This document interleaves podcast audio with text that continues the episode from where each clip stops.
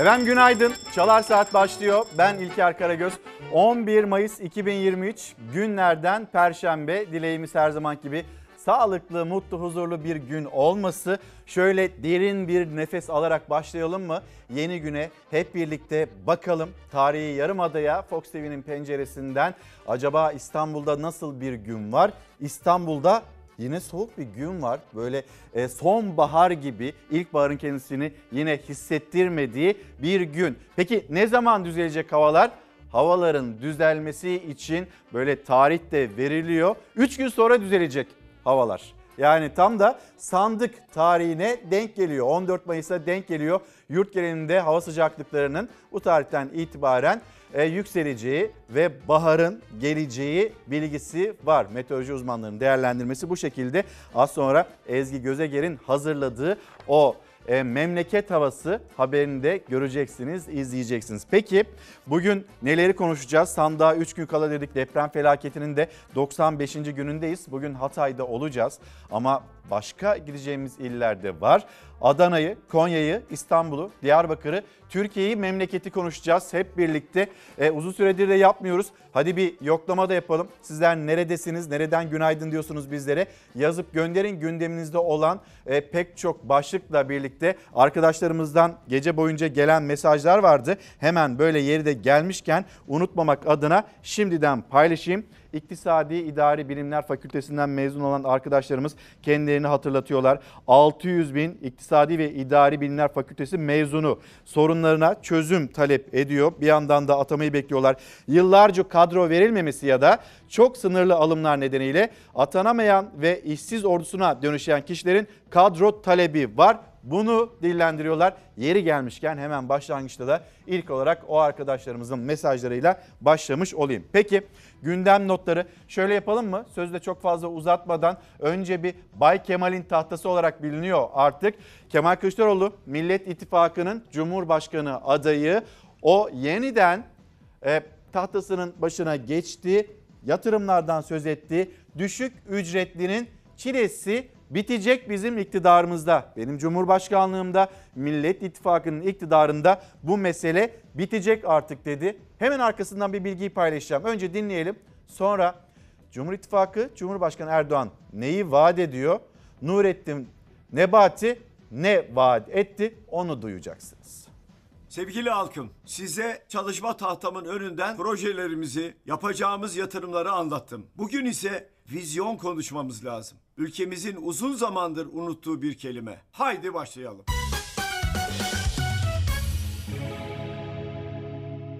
Dünya değişiyor. Ekonomik sistemler dönüşüyor. Yapay zeka ve robotlaşma çoğu sektörde iş gücünü azaltacak gibi görünüyor. Ama buna karşın yine yapay zeka etrafında yepyeni iş alanları ve meslek kolları doğuyor. Dünya ile rekabet etmek için ekonomimizi temelden dönüştürmemiz gerekiyor. Birinci ve ikinci sanayi devrimlerine geç kaldık. İlk sanayi devrimi kömür, buhar gücü, demir yolları ve telgrafla gerçekleşti. İkinci sanayi devrimi petrol, arabalar, radyo ve telefon oldu. Şimdi ise yenilenebilir enerji ve internetle yeni bir devrimin ortasındayız. Türkiye'yi yeni sanayi devriminin tam merkezinde konumlandırmamız gerekiyor. Nasıl mı? Türkiye'nin endüstriyel dönüşümünü gerçekleştireceğiz. Dirençli yeni sanayi devriminin altyapısını kuracağız. Öncelikle dijital teknoloji, yapay zeka, makine öğrenimi, sağlık teknolojileri, pil teknolojisi, fintech ve blok zincir teknolojileri, haberleşme ve bulut teknolojileri gibi alanları büyüteceğiz. Çip üreteceğiz. İkincisi yenilenebilir enerjiye geçiş hareketini başlatacağız. Güneş ve rüzgar santralleri sayesinde enerji ithalatı faturamızı önce azaltacağız azaltacak sonra ortadan tamamen kaldıracağız. Enerjide bağımsızlığımızı sağlamak önceliğimiz olacak. Akdeniz havzasındaki avantajlı konumumuzu kullanacağız. Akdeniz ülkelerine liderlik edeceğiz. Türkiye'yi enerji depolama, işleme ve dağıtım merkezi haline getireceğiz ve dijital devrimi entegre edeceğiz. Türkiye'yi fosil yakıt uygarlığından yenilenebilir enerji toplumuna dönüştüreceğiz. Şirketlerimizin dijital ve teknolojik dönüşümü için tüm koşulları hazırlayacağız. Düşük ücret çilesi bitecek. Üniversitelerimiz bilim, teknoloji ve sanat üretecek. Her alanda inovasyona öncülük edecek. Yüksek yetenek inşasına odaklanacağız. Depreme dirençli, iklime dirençli kentler inşa edeceğiz. Bu dönüşümü gerçekleştirdiğimizde Türkiye her 10 yılda bir krizlere savrulan bir ülke olmaktan çıkacak. Ekonomimiz krizlere karşı dirençli hale gelecek. Ne dedik? Dünyanın ucuz iş deposu olmayacağız. Aksine Cumhuriyetimizin ikinci yüzyılında dünyayla rekabet eder hale geleceğiz. Bilimle, temiz parayla, yepyeni bir zihniyet dönüşümüyle yepyeni bir yüzyıla yelken açacağız. Haydi Türkiye.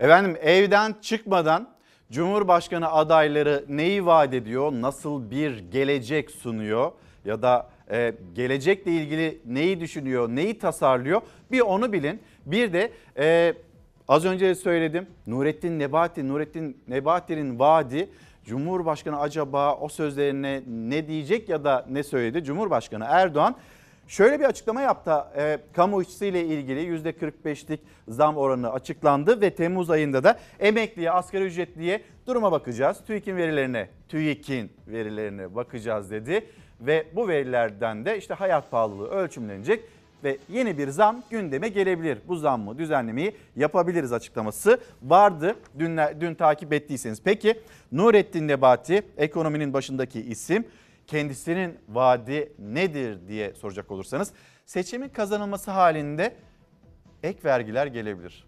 Evet yani bu kadar zam yapıldı ama biz seçimi kazanırsak e, o zamlar nereye gidecek? Nasıl finanse edilecek? Devletin kasası nasıl olacak? Belli ki vergilerle ek vergiler hayatımıza girebilir açıklamasını yaptı. Cumhurbaşkanı zam vaat ediyor. Nurettin Nebati vergi, ek vergi vaat ediyor. Bu da aklınızın bir köşesinde olsun bulunsun. Günaydın diyen izleyicilerimiz Asos Kozlu köyünden Serpil Hanım günaydınlar. Bahara 3 gün kaldı diyor kendisi. Günaydın sevgili İlker. Gülay Göktuman'ın mesajı gelecek için çok iyi düşünüp ona göre hareket etmek gerekir. Ee, güzelliklerin geldiği güzel günlere mesajı. İstanbul Beylikdüzü günaydın Sabiha Hanım. Filiz Göztepe'den günaydın diyor Filiz e, Hanım. Sonra bakayım böyle hangi illerden günaydın deniliyor. Karabük'ten Meral Hanım günaydın demiş. İzmir'den, Aydın'dan, Ağrı'dan, Niğde'den, Şanlıurfa'dan, İstanbul'dan, Mudanya'dan, e, Ceylanpınar'dan, Karadeniz Ereğli'den bolca mesaj var. Herkese günaydın diyelim. O mesajların içinde günaydın diyenlerin arasında Mesut Yar da var. Mesut abi sana da günaydın. Ben burada bu ekranda memleketin gündemini anlatırken Mesut Yar da bir yandan e, yine memlekette ne oluyor ne bitiyor onları anlatıyor aktarıyor. Ben de kendisine bir günaydın diyeyim sabah yayıncıları olarak biz de böyle birbirimize hem günaydın diyoruz hem de sesleniyoruz. Şimdi devam edelim bugünkü gündem başlıkları arasında yer alıyor. Bugün böyle acaba restorasyonu çok uzun süredir devam ediyordu. Nasıl bir tablo, nasıl bir görüntü ortaya çıkacak? Boğaz'ın tam da ortasında insanların böyle fotoğraf çektirdiği, gitmek için e, yarıştığı güzel bir eser Kız Kulesi restorasyonu tamamlandı. Bugün de ziyarete açılacak. İki yıldır süren restorasyon çalışmaları sona erdi. İstanbul'un görüntüsüyle, tarihiyle, hikayesiyle sembol yapılarından Kız Kulesi bugün ziyarete açılıyor. 1940'lı yıllarda yaşanan yangından sonra yapılan betonarme eklentinin depreme karşı dayanıklı olmaması sebebiyle iki yıl önce yenileme çalışması başladı Kız Kulesi'nde. Kulenin etrafına iskele kuruldu, branda çekildi. İstanbul Boğazı'nda Salacak'ta tarihi M.Ö. 410 yılına dayanan Kız Kulesi'nde çalışmalar sona erdi. Kültür ve Turizm Bakanlığı'nca başlatılan restorasyonun bitmesiyle Kız Kulesi'nin Sultan II. Mahmut dönemindeki görünümüne kavuşturulduğu ifade edildi. Beklenen Marmara depreminden zarar görmemesi için de önlem alındı. Kız Kulesi'nin etrafına çelik, beton ve bütünleşik kazıklar çakıldı. Kız Kulesi bugün yeni görünümüyle ziyarete açılıyor. Şimdi oy pusulası önünde bir yandan iki oy pusulası olacak elbette. Bir cumhurbaşkanlığı yarışı var. Recep Tayyip Erdoğan, Muharrem İnce, Kemal Kılıçdaroğlu, Sinan Oğan bu isimler sandıkta seçmenin karşısında olacaklar. Ve o gün geldiğinde 14 Mayıs'ta sandığın başına gittiğinizde bir cumhurbaşkanlığında kimi destekliyorsanız ona oyunuzu vereceksiniz. Sonra bir de parlamento seçimleri var. Böyle uzayıp giden de bir pusula olacak. Bu pusulanın geçerli sayılabilmesi için e, dikkatli bir şekilde oyunuzun kullanılması gerekiyor. Örnektir diyelim bizlerde. Peki kaç ittifak var? Sosyalist Güç Birliği, Cumhur İttifakı, Millet İttifakı, Ata İttifakı, Emek ve Özgürlük İttifakı 5 ittifakın yarıştığı ve yine e, çok sayıda da partinin yer aldığı bir seçim. Oy pusulası karşınıza bu şekilde gelecek. Zarfa koyabilmek de bir maharet isteyecek. Origami bir kağıt e, katlama sanatına da ihtiyacımız olacak. Kime oy vereceksiniz? Katlayın, katlayın, katlayın, katlayın. Sonrasında e, mührü o partiye vurun. Yine aynı şekilde burada Cumhurbaşkanlığı e, Cumhurbaşkanı adaylarında da kime oy vereceksiniz? Mührü vurun. O iki mühür birbirini öpmeyecek şekilde şöyle eğer bu tarafa mührünüzü vurduysanız onu zarfın üst tarafına ya da başka bir köşesine diğerini de alt köşeye kime vurduysanız yine aynı şekilde böyle zarfın içine koyun ki oyunuz geçersiz sayılmasın. Geçen seçimde 2018 seçimlerinde yanlış anımsamıyorsam e, 1,5 milyona yakın oy geçersiz sayıldı. Ve bu seçimde öyle olmasın diyorsanız ki çok daha uzun bir e, oy pusulası var karşımızda. Öyle olmasın benim oyum sandığa nasıl girdiyse o şekilde çıksın diyorsanız lütfen oyunuzu yine dikkatli bir şekilde kullanın. E, Millet İttifakı Millet İttifakı'nın vaatlerinden devam edeceğiz. Cumhur İttifakı'nda dün hangi meydanlarda hangi sözler söylendi onları da bakacağız. Diyor ki o zaman Millet İttifakı ile devam edelim. Diyor ki Millet İttifakı birleşe birleşe kazanacağız. Bizlerin gençlik kolları sahadalar. Ne için sahadalar? Farklılıklarımıza bakmaksızın herkese saygı duyan bir ülke için sahadalar. Farklılıklarımıza bakılmaksızın herkese eşitlik talep eden bir ülke için sahadalar. Ve farklılıklarımıza bakılmaksızın herkese adil davranan bir ülke için sahadalar. Bu hayallerimize işte bu gençlerle bulaşacağız. Biz birleşe birleşe çoktan kazandık dostlarım. Çok şükür bu ülke bu günleri sonunda gördü. Elhamdülillah. Yarınlarında teminatı biziz inşallah. Şimdi isterseniz memleketten hem sizlere günaydın diyoruz hem de memleketten haberleri de anlatıyoruz. Ama e, izleyicilerimiz ya bu hava nedir, bu soğuk nedir diye bir yandan da e, yazıyorlar. Yağmurlu ve serin bir Samsun sabahından diye e, Sami Bey bizlere günaydın demiş. Sami Öz'e de günaydın diyelim. Memleket havası ilerlesin. Çalar Saat bu şekilde. Güneş bugün daha çok görülüyor, hava daha sıcak hissediliyor. Marmara bölgesinde özellikle İstanbul'da Poyraz esecek, üşütebilir. Hava yer yer yine yağışlı yurtta. Hafta sonuysa yağışlar çekilmeye başlıyor. Cumartesi, pazar sıcaklıklar hızla artacak. Bugün Doğu Karadeniz'de hava yağışlı, Ege bölgesinin iç kesimlerinde, Akdeniz'in batısında yine iç kesimlerde yağış var. Kütahya, Afyon, Uşak, Manisa, Denizli çevreleriyle birlikte Muğla'nın iç kesimlerinde ve Eskişehir, Konya civarında yağışlı hava bekleniyor bugün. Zamanla Ankara'da da yoğunlaşan bulutlar yağış bırakmaya başlayacak. Nevşehir, Niğde, Sivas üzerinden yağışlı hava Doğu Karadeniz'e bağlanıyor gün içinde. Doğu Anadolu bölgesinin kuzeyinde de yağışlı hava etkili.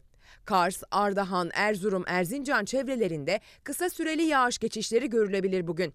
İç Ege'de, Isparta, Burdur çevrelerinde ise yağışların bugün kısa süreli dolu yağışına dönüşme riski var. Cuma günü yurt genelinde yağış geçişleri devam edecek. İç Ege'de, Orta Anadolu'da yer yer sağanak riski ve dolu riski var yarın.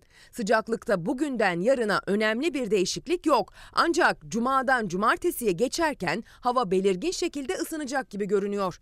Hafta sonu özellikle batı ve iç kesimlerde özlenen ılık bahar havası bekleniyor. Cumartesi pazar kademe kademe doğuya çekilen yağmur bulutları güneşin önünü açacak. Güneşli gökyüzü ise hissedilen sıcaklıkları artıracak. Hafta içi üşüten hava hafta sonu bahar havasıyla ısıtacak. Hafta sonu bahar havasıyla memleket ısınacak. Şimdi hava durumunu paylaştık. E, Türkiye'ye günaydın diyoruz. Bir Adana'ya günaydın diyelim. Adana'nın da hem hava durumunu hem de seçim havasını kimden alacağız? Adana Büyükşehir Belediye Başkanı Zeydan Karalar şu anda Çalar Saat'te. Sayın Başkan günaydın. Beni duyabiliyor musunuz Günaydın. rahatça? Günaydın. Çok rahat duyuyorum. Çok güzel bir gün. Çok güzel bir bahar sabahı. Olağanüstü temiz bir hava. E, 01 Adana yine güzel bir gününü yaşıyor. Efendim e, şanslısınız. İstanbul serin, memleketin pek çok yeri serin. E, üç gün sonrayı konuşuyor. Elbette Türkiye, Türkiye sandık başına gidecek. Bir Adana'daki seçim havasını da anlatır mısınız? Vallahi şimdi bu seçim bütün seçimlerden çok farklı bir seçim. Yani seçim havasına aslında son 10 gündür 15 gündür girdi Türkiye. Biliyorsun depremden dolayı uzun süre böyle e, hareketli değildi. Şimdi çok hareketlendi. Çok da umutlandı insanlar. Bir iktidar değişikliğine artık hazır. İktidar değişikliğine hazır diyorsunuz. Peki e, şimdi Cumhur İttifakı e, oran da veriliyor. %50'nin üzerinde bir oy oranıyla ilk turda seçimi kazandığını söylüyor. E, Millet İttifakı bir dip dalga e, olacağını ve yine ilk turda Kemal Kılıçdaroğlu'nun bu seçimi kazanacağını e, düşünüyor. Onların değerlendirmesi de bu şekilde. Siz de sahadasınız, seçmenle birebir temas kuruyorsunuz. Sizin gözleminiz nedir? Ya bir kere biz asla sahada böyle bir şey görmüyoruz. İki, şöyle bir basit hesap yapalım. Çok basit bir hesap yapalım. Şimdi dört aday yarışıyor değil mi? Evet. İki adayın minimum oyu altı. Hadi beş olsun. Çıkarın onu 95 kaldı. Ya Cumhuriyet Halk Partisi'nin oyu 30. Onu destekleyen bileşenlerin oyu 25'ten aşağı değil. Etti 55. Çıkarın onu. Ne kalıyor geriye? 40. 40'ı nasıl 50 yapıyorlar, 51 yapıyorlar? Vallahi ben böyle bir matematik bilmiyorum. Yani hiçbir şekilde ne 50 olur ne 45 olur. Dolayısıyla Cumhur İttifakı'nın bu seçimi kazanma, kazanma ihtimali asla ve asla gözükmüyor. Olay çok basit. Yani yine söylüyorum. Dört aday yarışıyor. İki adayın hani kazanma şansı olmayan iki adayın oyu minimum 5 olsa kalır 95. E, Millet İttifakı'nın bileşenlerin oyu toplamda y- 55. E, nasıl bulacaklar o hani geriye kalıyor Şimdi 40. siyasette El- 52 nasıl- iki kere Nasıl iki geliyor? siyasette iki kere iki her zaman dört etmediği için etmeyebileceği için tabii biz o sonucu 14 Doğru. Mayıs akşamında Yüksek Seçim Doğru. Kurulu İ- yasağı kere- kaldırdıktan sonra işte o oylar sayıldıktan sonra göreceğiz. Buyurun bir şey diyordunuz. Şimdi evet şöyle tabii 2 çarpı 2 e, 4 etmez ama 2 çarpı 2 1 de etmez yani. Ha, çok, tablo Şimdi çok Yani bu şunu yani Sayın Bahçeli şunu zaman zaman söyleme- matematik yapar. şunu şunu söyle valla ben iyi matematikçiyim. Şunu söylüyorsanız hani e, bileşenlerin yüzde yüzü hani e, genel başkanımıza oy vermeme yönünde onu kastediyorsanız onu bile hesap etseniz yüzde on on beş fire bile olsa o hesap tutmuyor. Yani kaldı ki şunu söylemek gerekiyor. Biz burada altı siyasi parti e, Cumhurbaşkanımıza, Cumhurbaşkanı adayımıza oy vermeleri aslında kendi adaylarına, kendi genel başkanlarına oy vermeleri anlamına gelir. Yani İyi Partili, Demokrat Partili, Saadet Partili, Gelecek Partili, eee Yani size Deva göre Partili bu seçim 14 Mayıs'ta ve birinci turda bitiyor. Doğru mudur? yüz- yüzde doksan. %90, Yüzde bir doksan. %10'luk da pay Yüzde doksan. bıraktınız. Ben burada bunu, bunu söylemek istiyorum.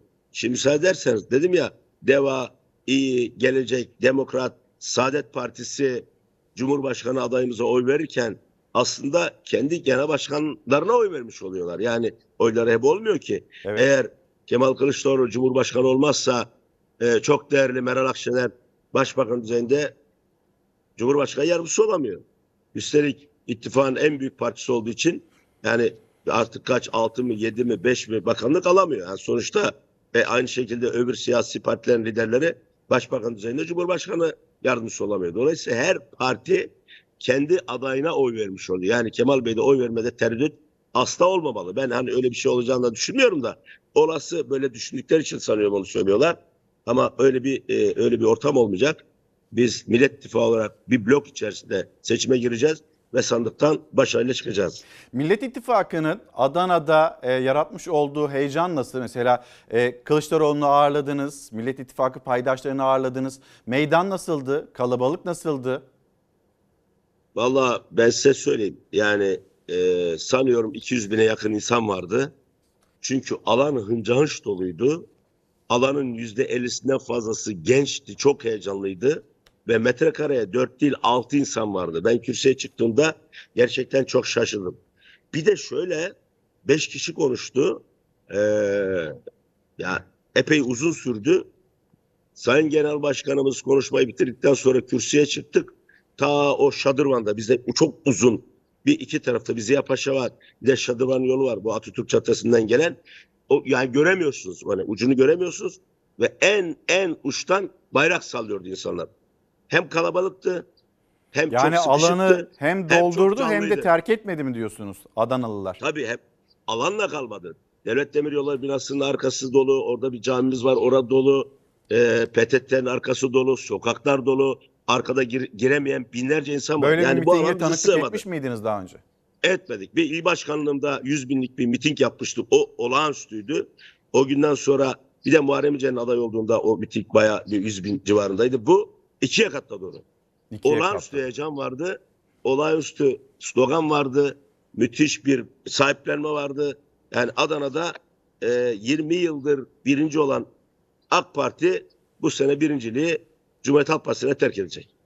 Ee, Zeydan Bey şimdi e, tabii bir yandan sahayı anlatıyorsunuz bize bir yandan da siyasetin konuştuğu konular var. Mesela Kılıçdaroğlu'nun dikkat çekmiş olduğu bir manipülasyon hani sosyal medya üzerinden Ee, işte Cumhur İttifakı'nın mitinginde gördük montajlı bir e, görüntünün e, paylaşılması. Bunlar hep itiraz konusu oldu. Sonra Erzurum'da Ekrem İmamoğlu'nun ve onu dinlemeye gelen Erzurumluların taşlı bir saldırıya e, saldırıyla karşı karşıya kalmaları.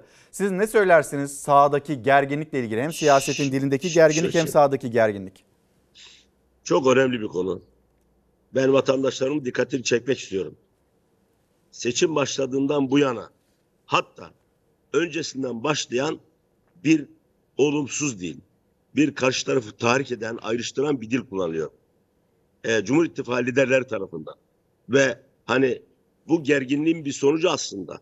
Yani siz devlet yönetmeye talip insanlar sadece ve sadece Türkiye ile ilgili, halkla ilgili, gelecekle ilgili vaatlerinizi yapacaklarınızı söylemelisiniz. Sadece bir karalama kampanyası artık halk bunu yutmuyor. Ben dün en ücra köşeden geliyorum. İnanın halk artık bunu yutmuyor. Düşünün yani Millet İttifakı'na söylenen laflar efendim söyle, yani yenilir yutulur laflar değil. Ben size bunu iddiayla söylüyorum. Şu anda Cumhurbaşkanı'nın karşısında 60'a yakın bir blok var. Yani bu 55'in üstünde 55 ile 60 e, arasında Sayın Cumhurbaşkanımıza oy vermek istemeyen Millet İttifakı'na vermek isteyen ya da o iki adaya oy vermek isteyen var. Şimdi bütün bunları böyle dinsiz, imansız, bayraksız, zillet gibi e, e, e, suçlamak bu olağanüstü yanlış bir şey. Biz bu ülkenin yurttaşlarıyız.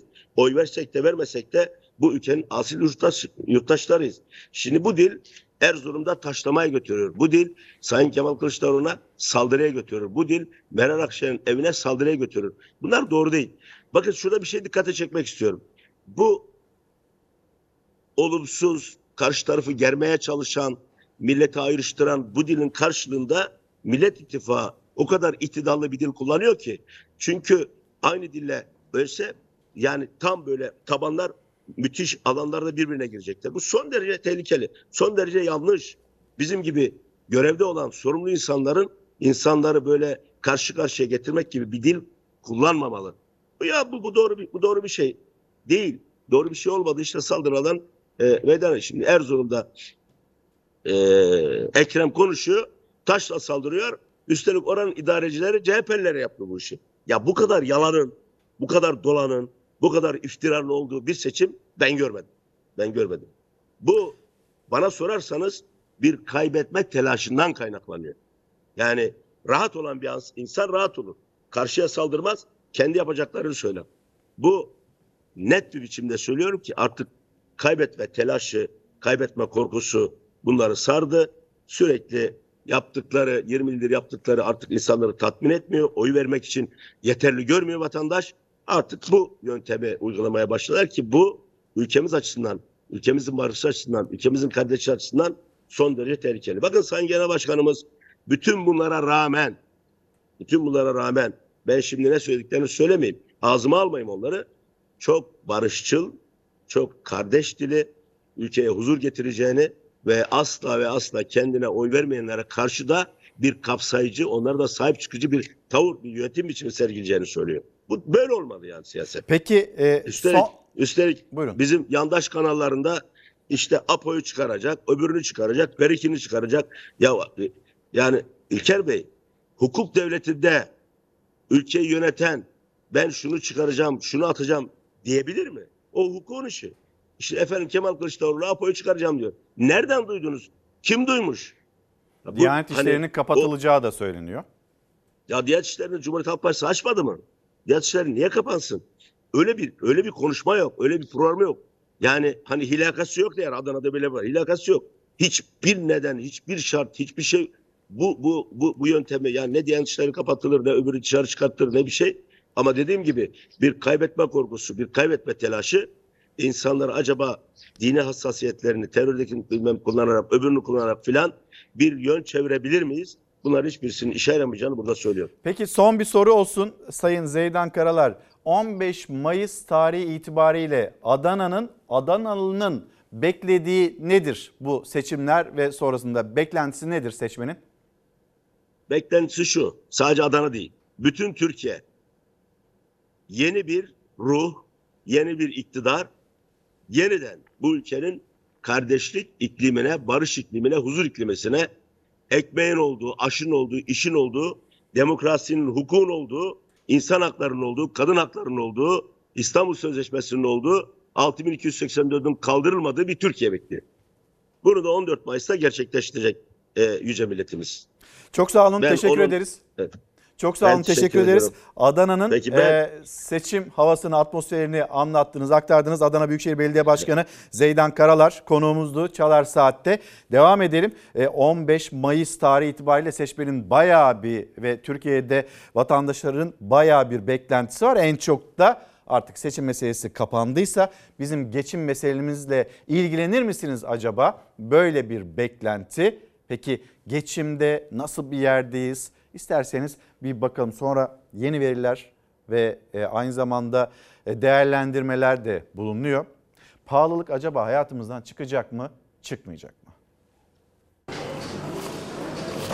TÜİK'in yanlış açıkladığı enflasyon verilerini tekrar hesaplama yaparak buna göre de geçmiş 2 yıl belki 3 yıl bir dönem için geriye dönük kamu çalışanları memurları ve emekliler olmak üzere maaşlarında düzeltme yapmak gerektiğini söylüyorum. Millet İttifakı çalışana emekliye %50 zam vaadini bir adım öteye taşıdı. Yıllardır TÜİK'in eski enflasyon hesabından kaynaklanan kaybı geriye dönük telafi etmeye hazırlanıyorlar. Memura, asgari ücretliye, emekliye İyi Parti lideri en az %50 zam sözü vermişti. Eski TÜİK Başkanı Akşener'in başdanışmanı Birol Aydemir planlanan zammın bu oranın çok daha üstünde olduğunu açıkladı. Emeklilerimize ve emekçilerimize yüzde elli zam yapacağız diye ilan ettik. Ama Bilge Hoca buraya gelirken aradı beni. En az yüzde elli deyin Afyon'da. En az yüzde elli zam yapacağız. Hem bu enflasyonun yanlış hesabından dolayı gelir artışlar olması lazım hem de büyüme, son 2-3 yıllık büyüme neyse gelecek olan bir refah payda verilmesi lazım. Bizim İyi Parti olarak dediğimiz %50'lik oranı belki düşük bile kalabilir. Cumhuriyetimizin ikinci yüzyılında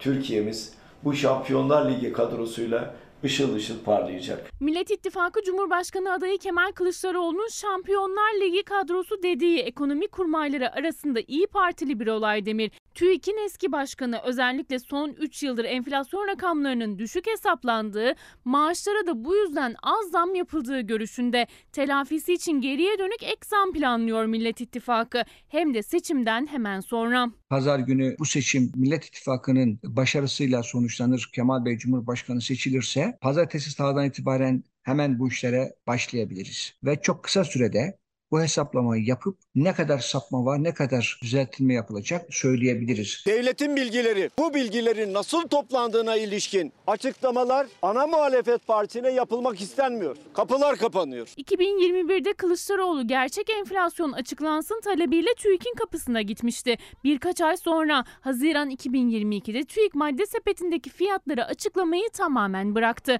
Diskin açtığı ve kazandığı davaya rağmen hala enflasyon hangi fiyatlara göre hesaplanıyor belirsiz. Türkiye İstatistik Kurumu gerçekleri saklamaya devam ediyor. Yargı kararına da uymayarak, randevu taleplerimize de yanıt vermeyerek açıkça suç işlemektedir. İşsizlik oranı da TÜİK'e göre Mart ayında bir önceki ayla aynı kaldı. Gençlerde işsizlik ise %20'yi aştı. 18-26 yaş grubu arasındaki bütün gençlere iş buluncaya kadar 2500 lira para vereceğiz.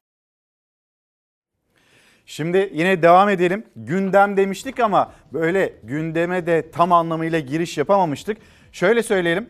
Batman mitingi vardı ve Batman mitingi ile ilgili Cumhur İttifakı'nın büyük de bir beklenti yaratıldı. Bu miting çok konuşulacak denildi sosyal medyada. Peki çok konuşuldu mu? Ee, Batman mitinginde Mehmet Şimşek onun ismi üzerinden bir rüzgar yakalamak da e, istendi. Fakat Şimşek, Mehmet Şimşek resim verdi AK Parti ile ama AK Parti'ye sizinle gelir çalışırım diye bir umut vermedi. Yüksek Seçim Kurulu Soylu'ya ikinci kez red kararıyla geri dönüş yaptı. Güvenlik güçleriyle seçim sonuçlarını toplama girişimine hayır o görev benim dedi Yüksek Seçim Kurulu ama ısrarla İçişleri Bakanlığı bu görevi e, bu göreve talipler. Yani bir şekilde YSK ile eş zamanlı olarak seçim sonuçlarını elde etmek ya da seçim sonuçlarını bilmek istiyorlar. YSK da dedi ki İçişleri Bakanı Süleyman Soylu'nun e, bu benim görevim e, çıkışının aksine hayır. O görev benim dedi ikinci kez reddetti. Şimdi bir de e, TRT'de kozmik oda iddiası var. 2019 yılındaki yerel seçimleri hatırlıyorsunuz. İstanbul seçimiyle ilgili yavaş yavaş o sonuçlar ortaya çıkmaya başladığında Anadolu Ajansı'nın nasıl devreyi kestiği, veri akışını kestiğini hatırlıyorsunuz.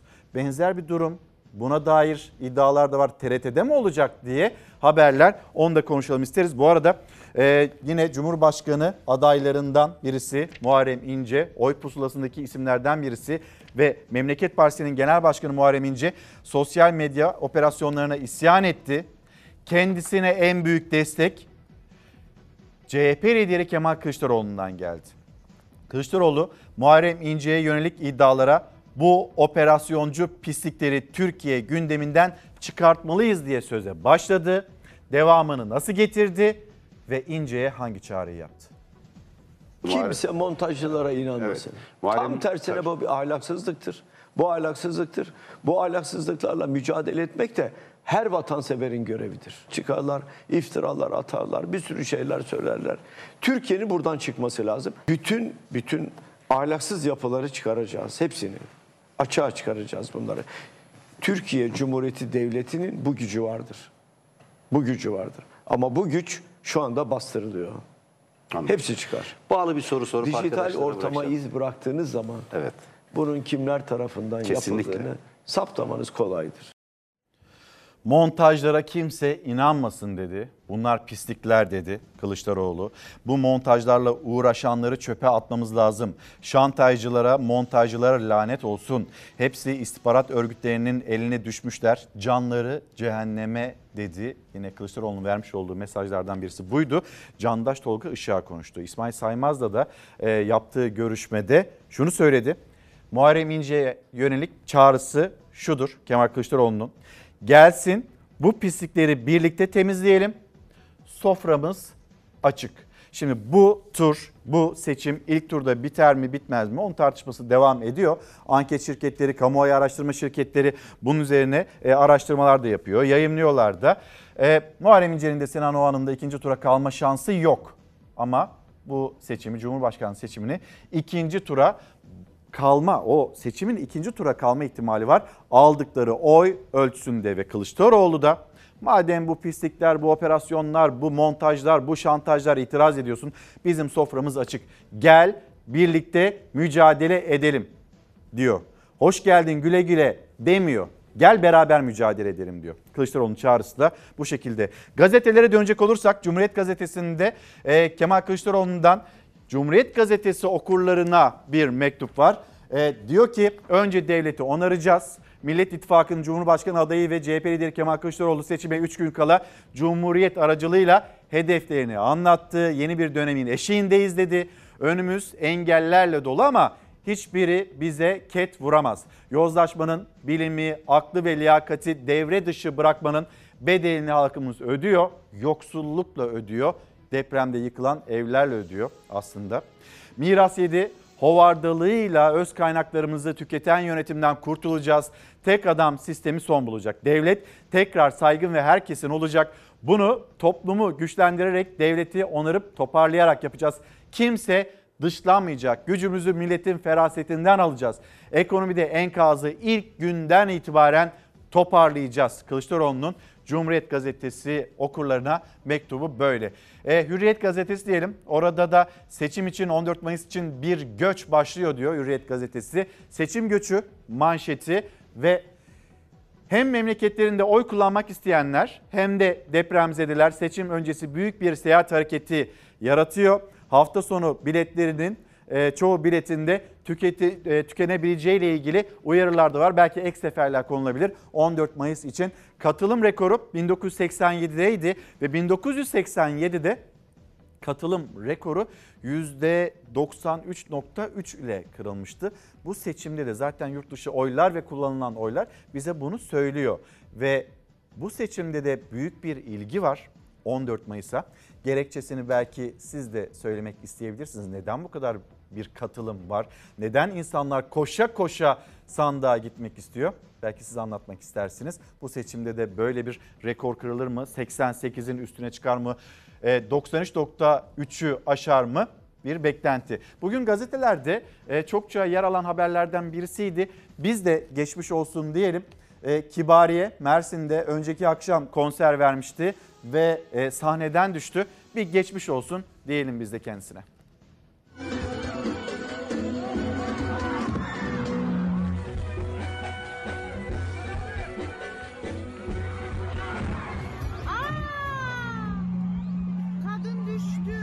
Sanatçı Kibariye kendisine eşlik etmeleri için hayranlarını sahneye çağırdı. O sırada tek tek sahneye atlayan hayranlarından birinin çarpmasıyla Kibariye platformdan düştü.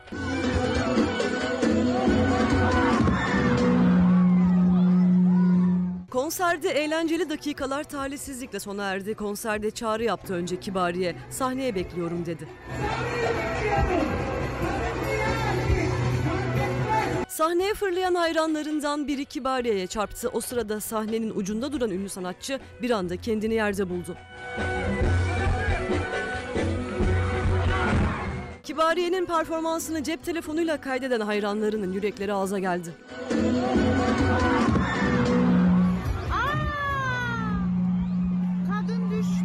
Platform 2 metre yüksekliğindeydi. Düşme sonucu yaralanan Kibariye hastaneye kaldırıldı. Sağlık durumuyla ilgili Sağlık Bakanı Fahrettin Koca açıklamada bulundu. Sanatçının bir süre gözlem altında tutulup taburcu edileceğini ifade etti. Tekrar geçmiş olsun. Şimdi bir mola vereceğiz. Döndüğümüzde deprem bölgesinde olacağız, Konya'da olacağız, Diyarbakır'da olacağız, İstanbul'da olacağız. Memleketi konuşacağız. Yoklama veren izleyicilerimiz var. Günaydın diyen izleyicilerimiz hem günaydın diyeceğiz hem onları gençleri, kadınları, yaşlıları, emekleri, asgari ücretleri, esnafı, köylüyü herkesi dinleyerek bu yayını gerçekleştireceğiz reklamlardan sonra. İnsanlar oy verdi ve oy namustur. Türk kamuoyuna bizim bir sorumluluğumuz var. O sorumluluğun bilinciyle Fox 14 Mayıs seçimlerine de hazır. Seçmen oyunu verecek, görevini yapacak. Bağımsız habercilerse o oyların sonucunu hızlı ve doğru bir şekilde Türkiye'ye ulaştıracak. Tıpkı veri akışının kesildiği, Türkiye'nin karanlıkta bırakılmaya çalışıldığı 31 Mart 2019 seçimlerinde olduğu gibi. Türkiye'deki seçmene bir sorumluluğumuz var. Fox Haber olarak kesinlikle gitmeyeceğiz. Buradayız. Türkiye'nin haber kanalları görmüyor. Bu çok trajedi, bu dramdır. Seçim gecesi cesur ve tarafsız haberciler yine Fox ekranlarında olacak. Fox'ta seçim yayını Gülbin Tosun'la ana haberden hemen sonra başlayacak. İlker Karagöz ve Selçuk Tepeli sonuçları dakika dakika aktarırken Bekir Ağırdır seçimin gidişatını yorumlayacak. O Bekir Ağırdır da buradaymış. Patronların mesajını sana tercümeye geldi. Ayrıca Bekir abi biz buradaydık. Selçuk Tepeli geldi. Son dakika bilgileri yine Doğan Şentürk ve Tülay Ünal Öçten'de. Murat Yetkin, Çiğdem Toker, Nevşin Mengü ve Deniz Zeyrek en sağlıklı analizler için hazır. 14 Mayıs akşamı seçmen yine tarafsız ve objektif ekranda buluşacak. Fox Haber yine doğru sonuçların teminatı olacak. Oyunuzu kullanın, burada buluşalım. Türkiye'nin seçimi 14 Mayıs'ta Fox'ta. Efendim bir kez daha günaydın. Çalar Saat'te devam ediyoruz ve stüdyomuzda sizler de görüyorsunuz İyi Parti Konya Milletvekili Ünal Karaman milletvekili adayı e, Ünal Karaman var. Hemen ben birden sizi milletvekili ilan etmişim gibi oldu. Teşekkür ederim, sağ 14 olun. Mayıs'ı bekliyorsunuz siz de bu mazbatayı alabilmek için ve sonrasını. İnşallah. Şimdi Adana'yla buluştuk. Adana'da seçmen ve onun durumu e, 15 Mayıs ve sonrası için acaba ne istiyorlar, nasıl bir beklenti içindeler?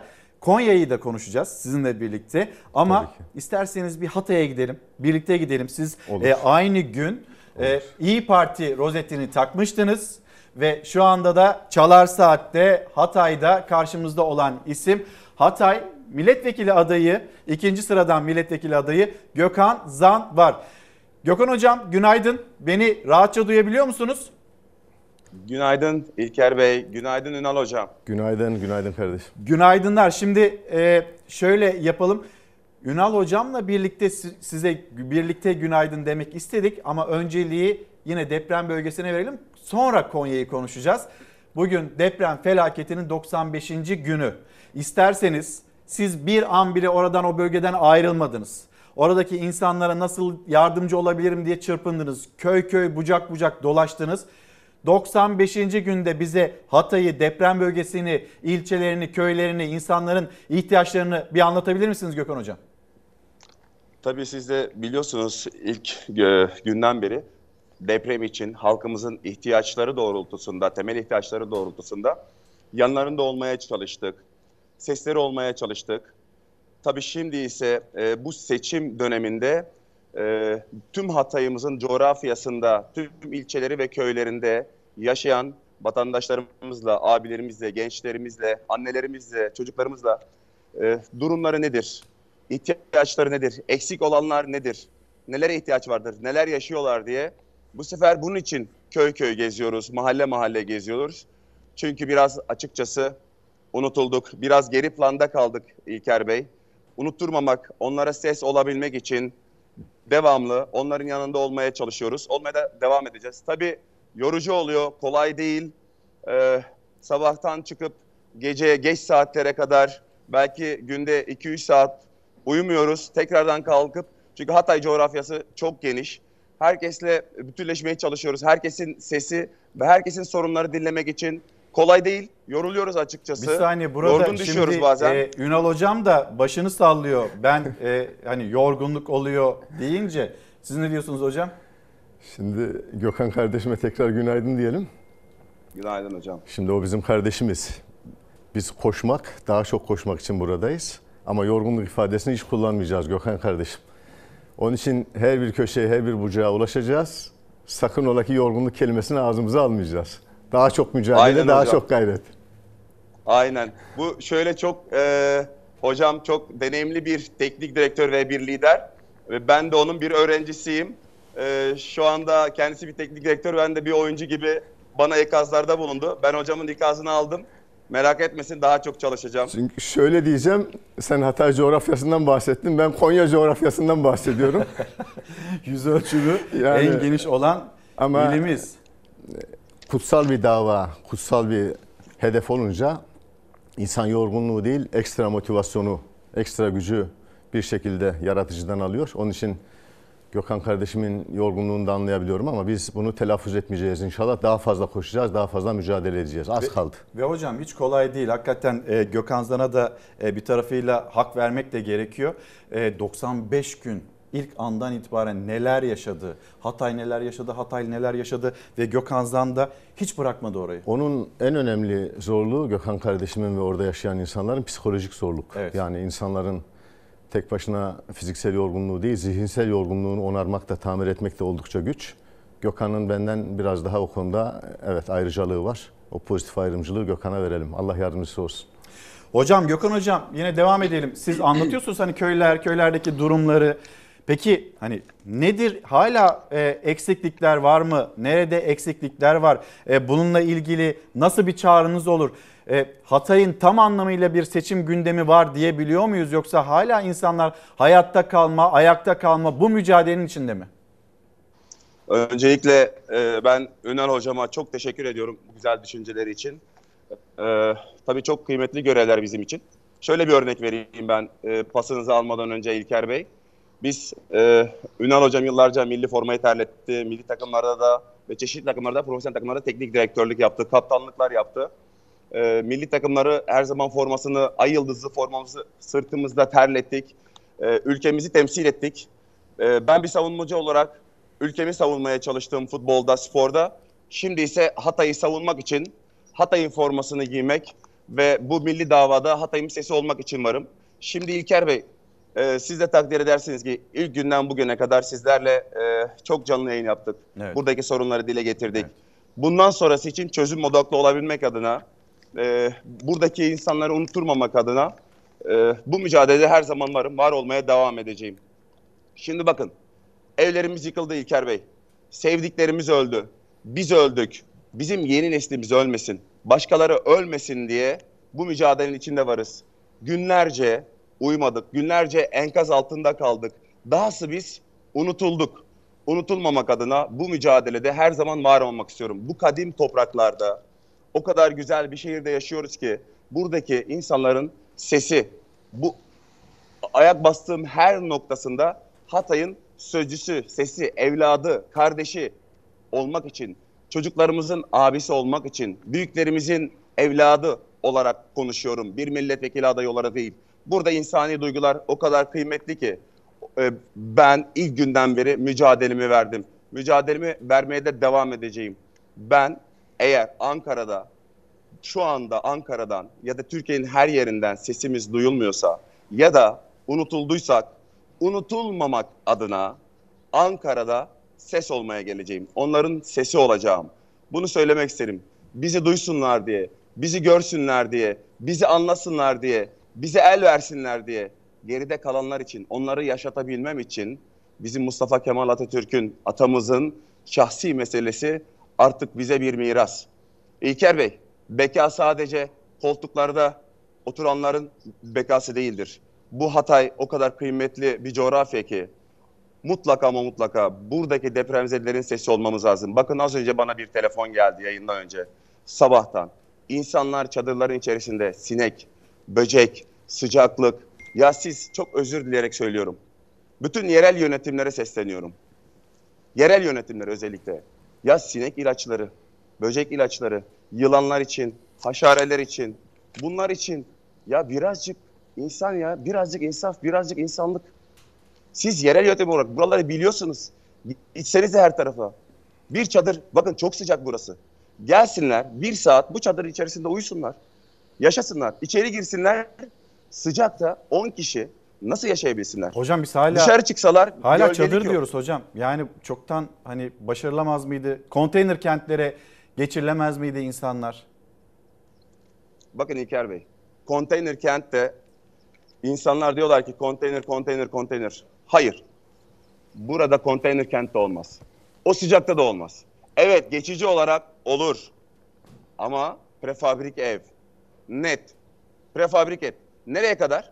Ama insanlara bir algıyla, öyle bir algıyla yaratıyorlar ki e, devamlı konteyner, konteyner, konteyner, konteyner oraya empoze ediyorlar. Artık Hayır burayı kardeşim, geçtik biz- diyorsunuz. biz- Artık konteyner Geçtik, kent tabii de ki değil. geçtik. Artık Olmaz, çelik konstrüksiyonlu o ev mi ne Evet. insanların daha rahat yaşayacağı yerler olması gerekiyor. Hijyen Evet. şartları içinde elbette. Çok. Kadınlarımız da çok önemli. Bakın Evet. e, gidin burada kadın doğumcularımız özellikle onlar çok iyi biliyor bu konuyu. Onlar çok iyi biliyor bu konuyu. Kadınlarımız Allah korusun salgın hastalıktan, diğer hastalıklardan, hijyenik konulardan dolayı çok önem arz etmektedir. Unutulmaması lazım. Sadece sadece bir yemek gıda değil. Burada hijyenik sorunlar. Yarın salgın başlarsa olacak? Hatay'da sıcaklık çok erken başlıyor. Ya bir çadırın içerisinde düşünebiliyor musunuz? O sıcakta 10 kişi. Çocuklarımız nasıl ders çalışacaklar? Üniversite hayatlarına nasıl devam edecekler? Üniversiteye sınavlarına nasıl hazırlanacaklar? Hangi ortamda hazırlanacaklar? Bakın biz pandemiden iki sene geride kaldık. İki sene. Şimdi depremden geri kaldık. Çadır içerisinde mi ders çalışılacak? Mümkün değil. O zaman onlara bu ortamı hemen hazırlamak lazım. Ünal hocamın da ifade ettiği gibi psikolojik olarak da onların travması da var bir taraftan. Bir taraftan hazırlanacaklar, bir taraftan yaşama tutunmaya çalışıyorlar. Gençlerimiz bizim geleceklerimiz, çocuklarımız bizim geleceklerimiz. Üç yıldır geride kaldık. Hem pandemiden şimdi de depremden. Yangınlar çıktı. Okullara gidilemedi.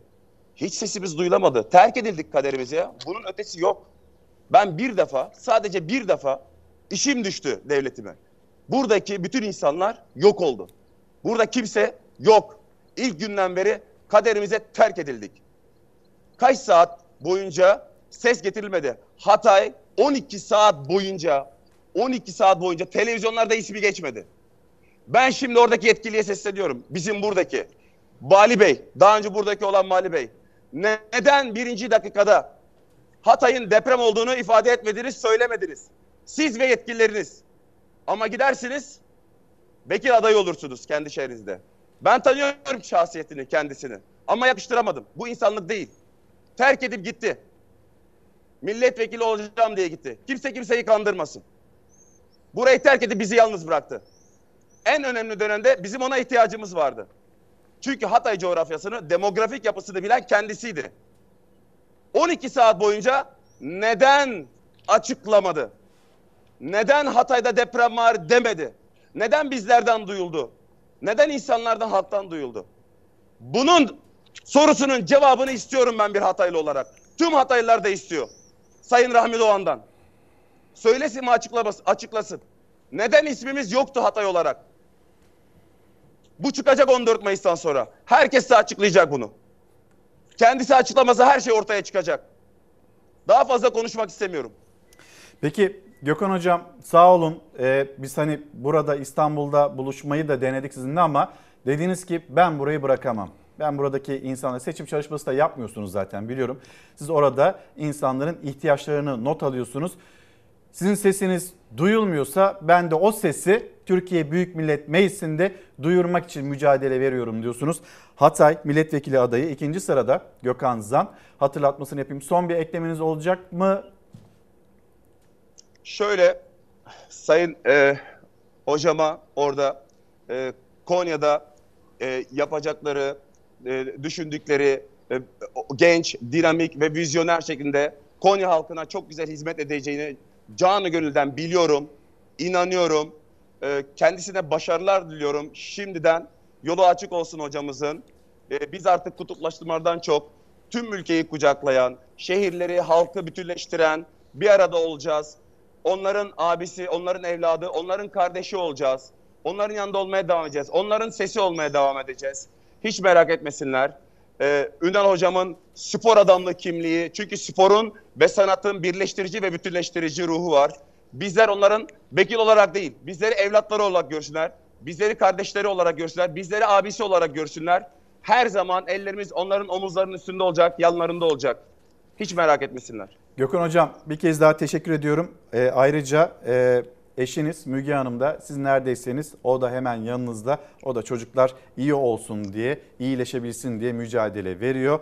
Zan ailesi bu şekilde mücadele veriyor. Öyle söyleyelim Hatay'da. Tekrar teşekkür ederim hocam. Ben de Gökhan kardeşime çok teşekkür ediyorum. Çok ciddi emekleri var.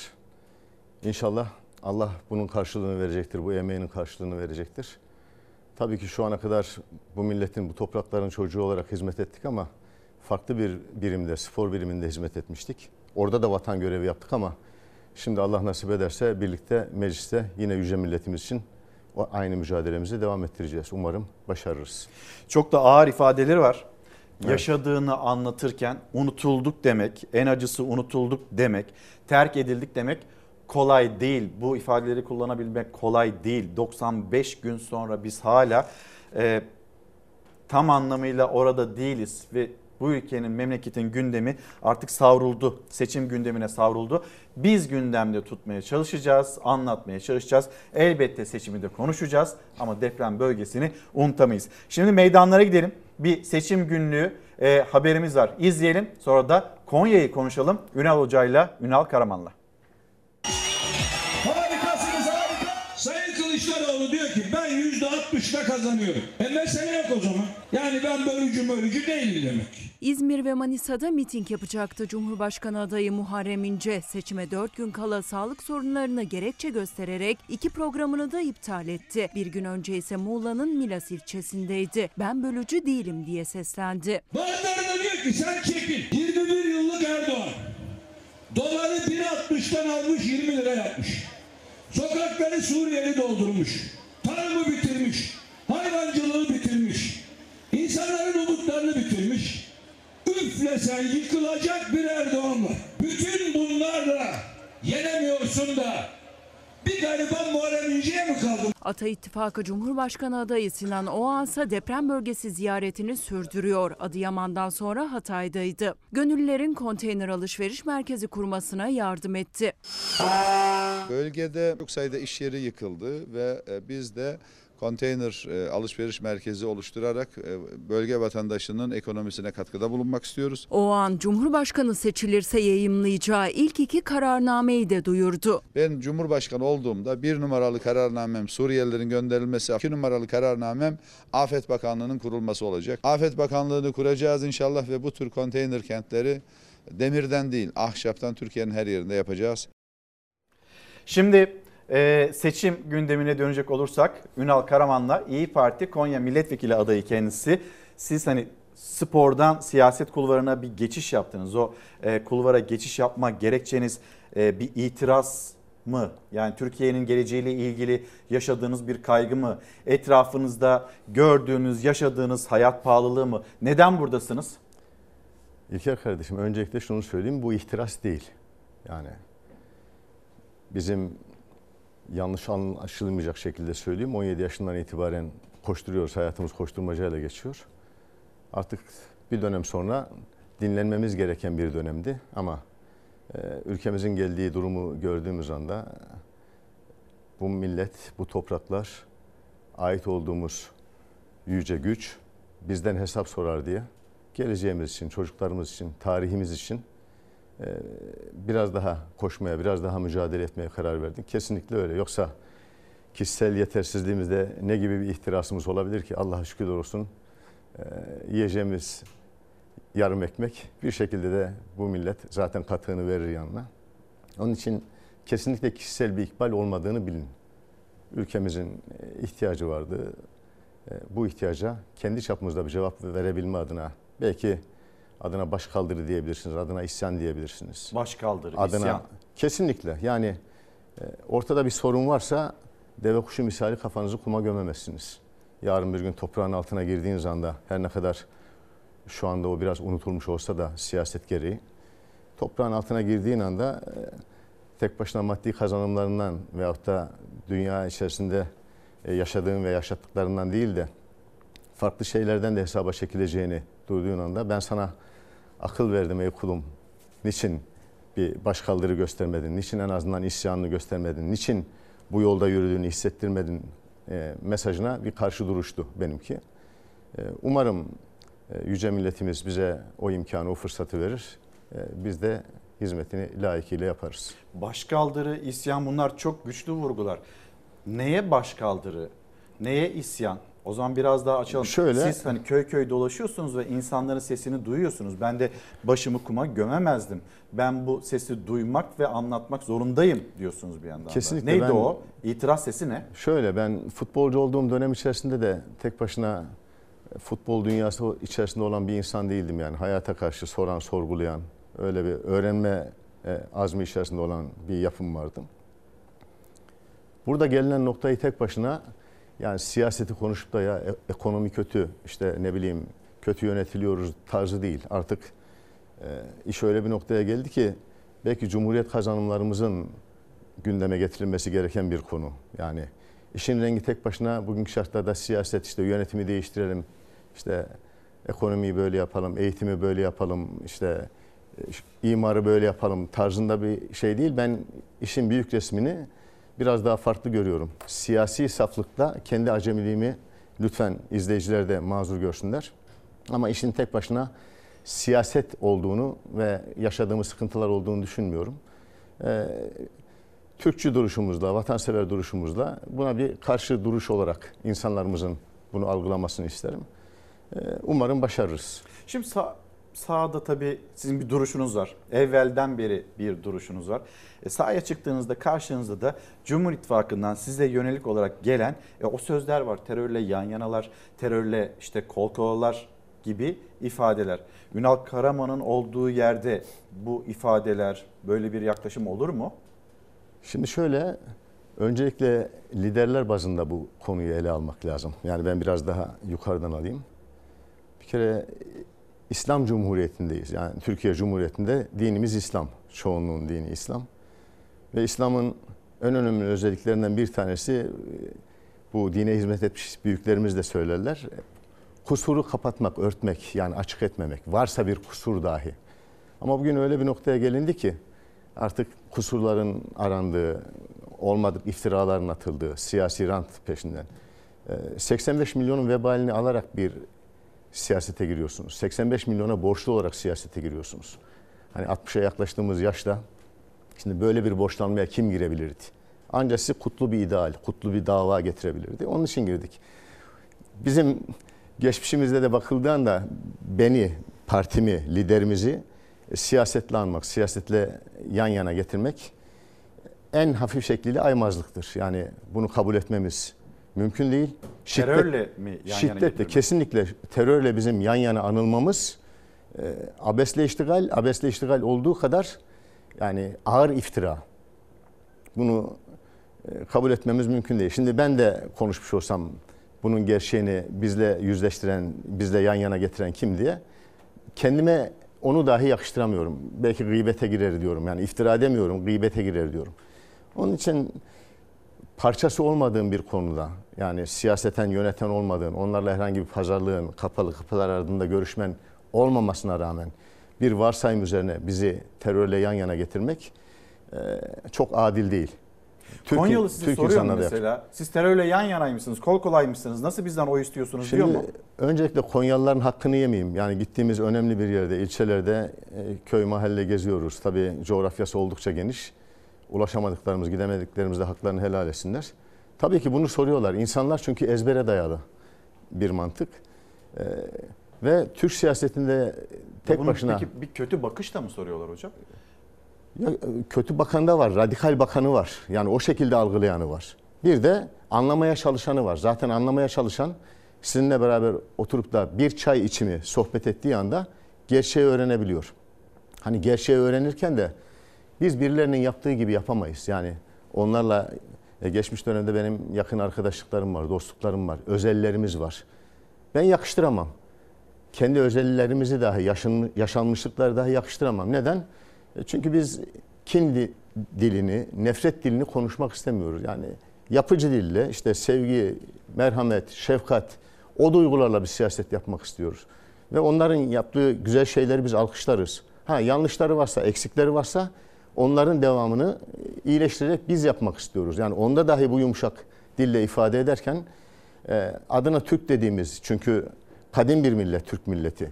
E, e, binlerce yıldır tarihe iz vurmuş bir milletsin. Bir de İslam'la şereflenmişsin. Hem Türksün hem İslamsın. Bu siyaset dili bize yakışmıyor. Ben yakıştıramadığımı ifade ediyorum. E, köyde, kentte de bu tarz sorular sorulduğu anda dinlemek isteyen, anlamak isteyen olduğu anda çok net bir şekilde anlıyor, teşekkür ediyor. Yanlış bilgilenmişiz diyor, özrünü diliyor, geçiyor. Ama bir de dinlemeyen kesim var ki o kendisini tamamen kapatmış. İşte buradaki sorunumuz da ona geçiyor. Devamında eğitime bağlıyorsun. Yani eğitime bağladığın anda e, arkada büyük sıkıntılar görüyorsun. Konya'ya gittiğimde eski okulumu ziyaret edeyim dedim. E, tesadüf etti. İstiklal Marşı o ara okundu. Tabii biz kapalı mekanda olmuş olsak e, öğrencilerin hemen görecek yerde pozisyonumuzu aldık. Öğrencileri böyle kıpır kıpır gördüm biraz böyle. Müdürüme dedim hocam biraz dedi hocam okul mevcudumuzun yüzde 85'i Suriyeli dedi. Şimdi e, başka bir arkadaşım okul mevcudunu attı. 26 kişiden 24'ü Suriyeli. Dolayısıyla terör, eğitim, işte milli beka dediğin anda hepsini birbirine bağlıyorsun. Hiçbirini birbirinden ayırmıyorsun. Zaten eğitilmiş bir millet, eğitilmiş bir toplum olduğun anda birçok şeyi, gerçekliği sorgulayarak hayata bakmış bir millete dönüyorsun. Onun için terör konusunda, eğitim konusunda, e, adalet konusunda asla ben birbirinden ayırmıyorum. Hepsini e, yan yana getiriyorum ama e, bizi muhatap ettikleri konuları yakıştıramıyorum, adil bulmuyorum. Tamam siyaset yapılır, siyaset millet için yapılır. Yani yapılır da hani böyle mi yapılır? Böyle değil işte onu anlatmaya çalışıyorum. Ben yumuşak haliyle geçiyorum. Yakıştıramadığımı ifade ediyorum. Tamam çok kutlu bir dava gerçekten milletimize hizmet etmek. Ama bir meselde anlatırlar hani bir hasırın ve naylon ipin hesabını veremediğin anda toprağın altında 85 milyona ve böyle bir bütçeye hizmet edeceksiniz. Beni buna iten nasıl bir gerekçe olabilir? Bu sorumluluğa iten. Allah'a sığınırım. Beni ve dava arkadaşlarımı, yüce milletimizi Allah'ı unutmamalarını. Yani sadece şu ortamda bakıyorsunuz sanki bir tek Allah'ın kulu onlar. Biz yok yani biz nereden geldik ne olduğu belli olmayan bir millet olur. Yani farklı bir ötekileştirmenin içerisine götürülmüş. Kazanırsanız Diyanet İşleri Başkanlığı kapatacak mısınız? Böyle bir şey olabilir mi? Şimdi bir de Cumhuriyet kurucumuzu, liderimizi... Öcalan'ı serbest bırakacak mısınız? Asla öyle bir şeyin olması mümkün mü yani? Yani bunları konuşmayı dahi zul addediyorum. Şu an sorduğunuz anda bile tüylerim diken diken oluyor. Arkadaşlar yapmayın. Allah'ını severseniz yapmayın. Bunları dillendirmek çok ciddi aymazlıktır.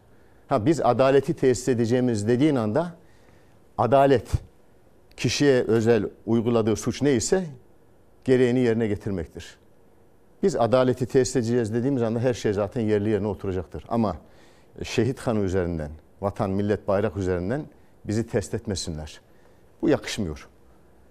Yani ben onlar adına üzülerek söylüyorum. Vallahi billahi onlar adına. Hani bize atmalarına diye değil. Bunu atan da, bu iftirayı atan da bizim mensubumuz. Yapmayın. Yani siyaseten yarın bir gün biz güç olacağız, iktidar olacağız inşallah. Allah nasip ederse bu millete hizmet edeceğiz. Sizler de bizim için çok kıymetlisiniz. Karşı taraf adına diye söylüyorum. Biz yine ötekileştirmeyeceğiz. Biz yine iyi yapılan hizmetlerden Allah razı olsun diyeceğiz. Sonuçta bir nicip millete hizmet edeceksin. Ama kalkıp da böyle bir ağır vebalin içerisine girerken bile her şeyi mükemmel yapsam bile dilin, dilin İslam dili, dili değil. Konuştuğun Türk milletine yakışır bir tarz değil. Onun için yakıştıramıyorum. Onlar adına üzülerek söylüyorum. Yoksa biz de siyaseten hata yapabiliriz, yanlış yapabiliriz. Biz de Allah'ın aciz bir kuluyuz, Allah'ın günahkar bir kuluyuz. Ama bu olmaz. Siyasette bu olmaz. böyle bir dil. Bu olmaz. E, bu, bu dil bu dil doğru diyorsun. bir dil değil. Bir de hani demokrasi bayramı çünkü e, İçişleri Bakanı Süleyman Soylu'nun da ifadeleri oldu. Batı'nın işte 14 Mayıs Batı'nın Türkiye'ye bir darbesi şeklinde. Onu da konuşalım ama bir Trabzon'a gidelim. Ee, Ekrem İmamoğlu Erzurum'da biliyorsunuz hem kendisi mitingi ve kendisini dinlemeye gelen Erzurumlar taşlı saldırıya maruz kalmıştı. Memleketindeydi. Dün de hem Rize'de konuştu hem Trabzon'da konuştu. Ee, akşam saatlerinde de horon tepti. Oradaki izlenimler. Hak, hukuk, adalet, hak, hukuk. Olduğun yerde zıplar mısın Rize?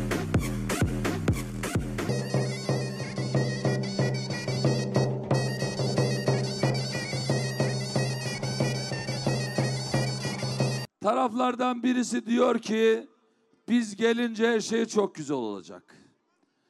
Umut veriyor. Öteki tarafta diyor ki ben gidince her şey kötü olacak. Korku salıyor.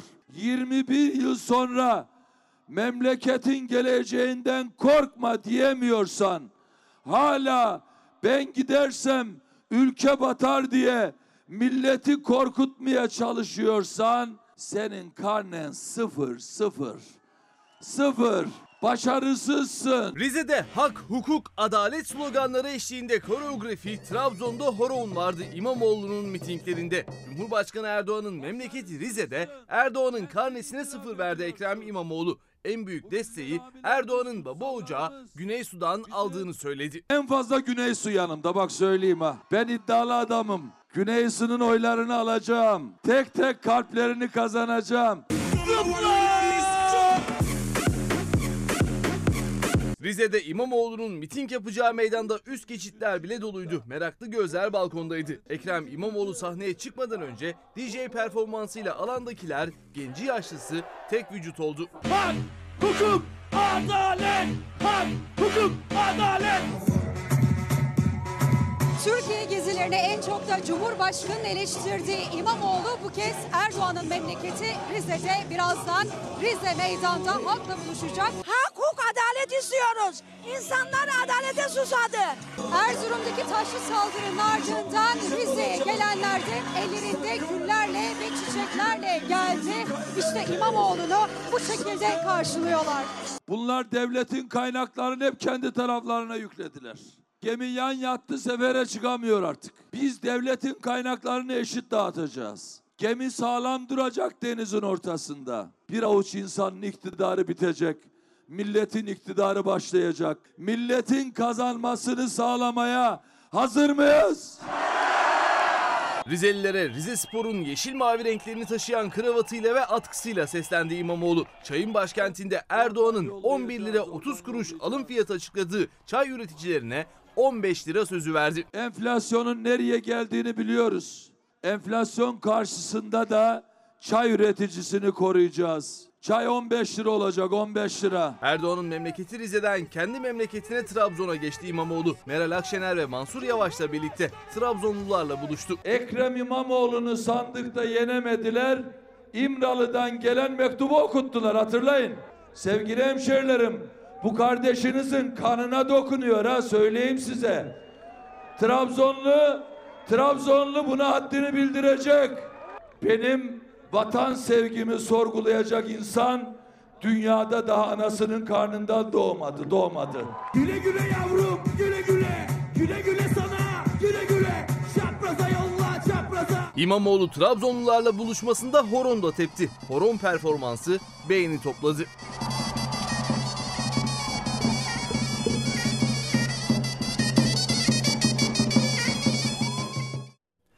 E, Trabzonlular, Trabzonsporlular şu anda ekran karşısında mı acaba? E, sizlere bir sürprizim de olacak ama önce Ünal Hocam e, konuşalım. İşte Ekrem İmamoğlu e, Trabzon'da memleketinde böyle karşılandı. Erzurum'da yaşanan, Trabzon'da e, tepilen horon. Ne dersiniz? Şimdi Ekrem İmamoğlu geçmiş dönemde Trabzonspor bünyesinde de aynı çatı altında bulunduk. Güzel hizmetlerimiz oldu. Çok sevdiğimiz, değer verdiğimiz bizim kardeşimizdi. Şimdi başkanımız oldu. İnşallah gelecekte Türk siyasetine daha güzel yerlerde hizmet etmeye devam edecek. Başbakan geldi. ya bugünün bugünün sürprizleri oldukça fazla. Evet. Günaydın. e, hocam hoş geldiniz siz de. Hoş Lemi bulduk. Çelik Trabzonspor'un e, eski futbolcularından, efsane futbolcularından birisi Ünal Hoca'nın buraya geleceğini duyunca o da hemen rotasını Fox TV'ye çevirdi. Çalar Saat'e çevirdi. Gökhan Zan'la başladık. Ünal, e, Ünal Hoca ile devam ederken lakabı başbakan olan bir isim. Levi Çelik şu anda burada. Ne dersiniz Ünal Hoca siyasette? Lakabınızla başlayalım mı? Niye başbakan? Ee, çok kısa anlatayım. Lütfen. Ee, takım çok iyi. İlk 30 dakika gol atmayınca e, taraftarı başlıyor böyle çatlak sesler çıkarmaya. Yu, mu falan filan. İşte vuracağın topunda senin de falan filan derken tabii benim çok moralim bozulmuyor. Fakat Hami'nin, Orhan'ın birçok arkadaşımızın çok morali bozuluyor, etkileniyor. Biz de taraftarı bilgilendirme ve bilinçlendirme adı altında kahvehane kahvehane dolaşıyoruz. Bir de 2-3 tane e, taraftar derneği var onlara gidiyoruz. Sonra Hami ile bir iki dernek dolaştık. En son büyük bir derneğe gittik. İşte orada ben usuruplu bir şekilde başladım anlatmaya. Ee, ya ilk 30 dakika küfür etmeyin. Müsabaka kötü biterse maçtan sonra istediğinizi söyleyin. Pazarlık yani orada. İşin doğrusu bu. Bunu anlatmaya çalışırken oradan bir tane taraftar derneği başkanı vardı. Ula dedi ha bu başbakandan daha iyi konuşuyor dedi. Ondan sonra ondan sonra şeye çıktık sonraki maça çıktık. E, taraftar beni çağırmıyor. İşte normalde kaleciden başlanır sağ bek, e, stoperler. Oleye işte çağırıyorlar. Evet oleye çağır ama mevki mevki çağırırlar. Yani kaleden başlarlar 2 numara, 3 numara, 4 numara öyle gider. Ben 2 numarayım o zaman beni çağırmadılar. Hatta bazı arkadaşlar diyor ki oğlum diyor ne oldu diyor ne yaptın bunlara diyor ki niye seni çağırmıyor falan filan diyor. Sonra 11. adam olarak işte İşin içine siyaset girdi çünkü. Evet. Başbakan ilan Ondan edildi. sonra 11. adam olarak başbakan Lemi lay lay lay lay lom diye öyle kaldı. Ee, ne dersiniz? Lemi hocam, Lemi Çelik şu anda yanınızda. Çok teşekkür ederim. Çok güzel bir sürpriz oldu. Kardeşim ayağına sağlık, hoş geldin. Bizim çok güzel bir arkadaşlığımız vardı. Çok güzel bir dostluğumuz vardı. Hani bazen kulüpler büyük bütçelerle kadro oluştururlar. Biz orada yoklukla beraber ve kendi işimizde yapmış olduğumuz transferlerde de zaman zaman aktif rol alırdık. Kendi işimizde yaptığımız makul bütçelerle kadro o arkadaşlık, dostluk sayesinde hep zirve mücadelesi vermiştir. Yani o bir karşı duruştur, o bir mücadeledir. Zaten futbolda devamlı İstanbul konuşulduğu, güç olarak İstanbul konuşulduğu yerde Anadolu'nun sesi olmuş. Anadolu'dan güç vermeye çalışan insanlar topluluğuyduk. Yani o anlamdaki bütün arkadaşlarımızı gerçekten saygıyla selamlamak lazım ve hakkını vermek lazım.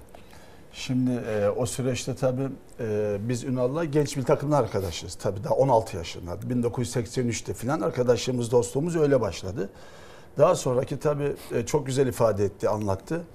E, bizim Trabzonspor'daki birlikteliğimiz tamamıyla özveri ve fedakarlık üzerine kuruldu. Dışarıdan gelenler e, takım sevgisi üzerine, e, altyapıdan yetişenler de e, şehir ve takım üzerine kuruldu. Bu birlik bütünlük içerisinde herkes fedakarlık yaptı.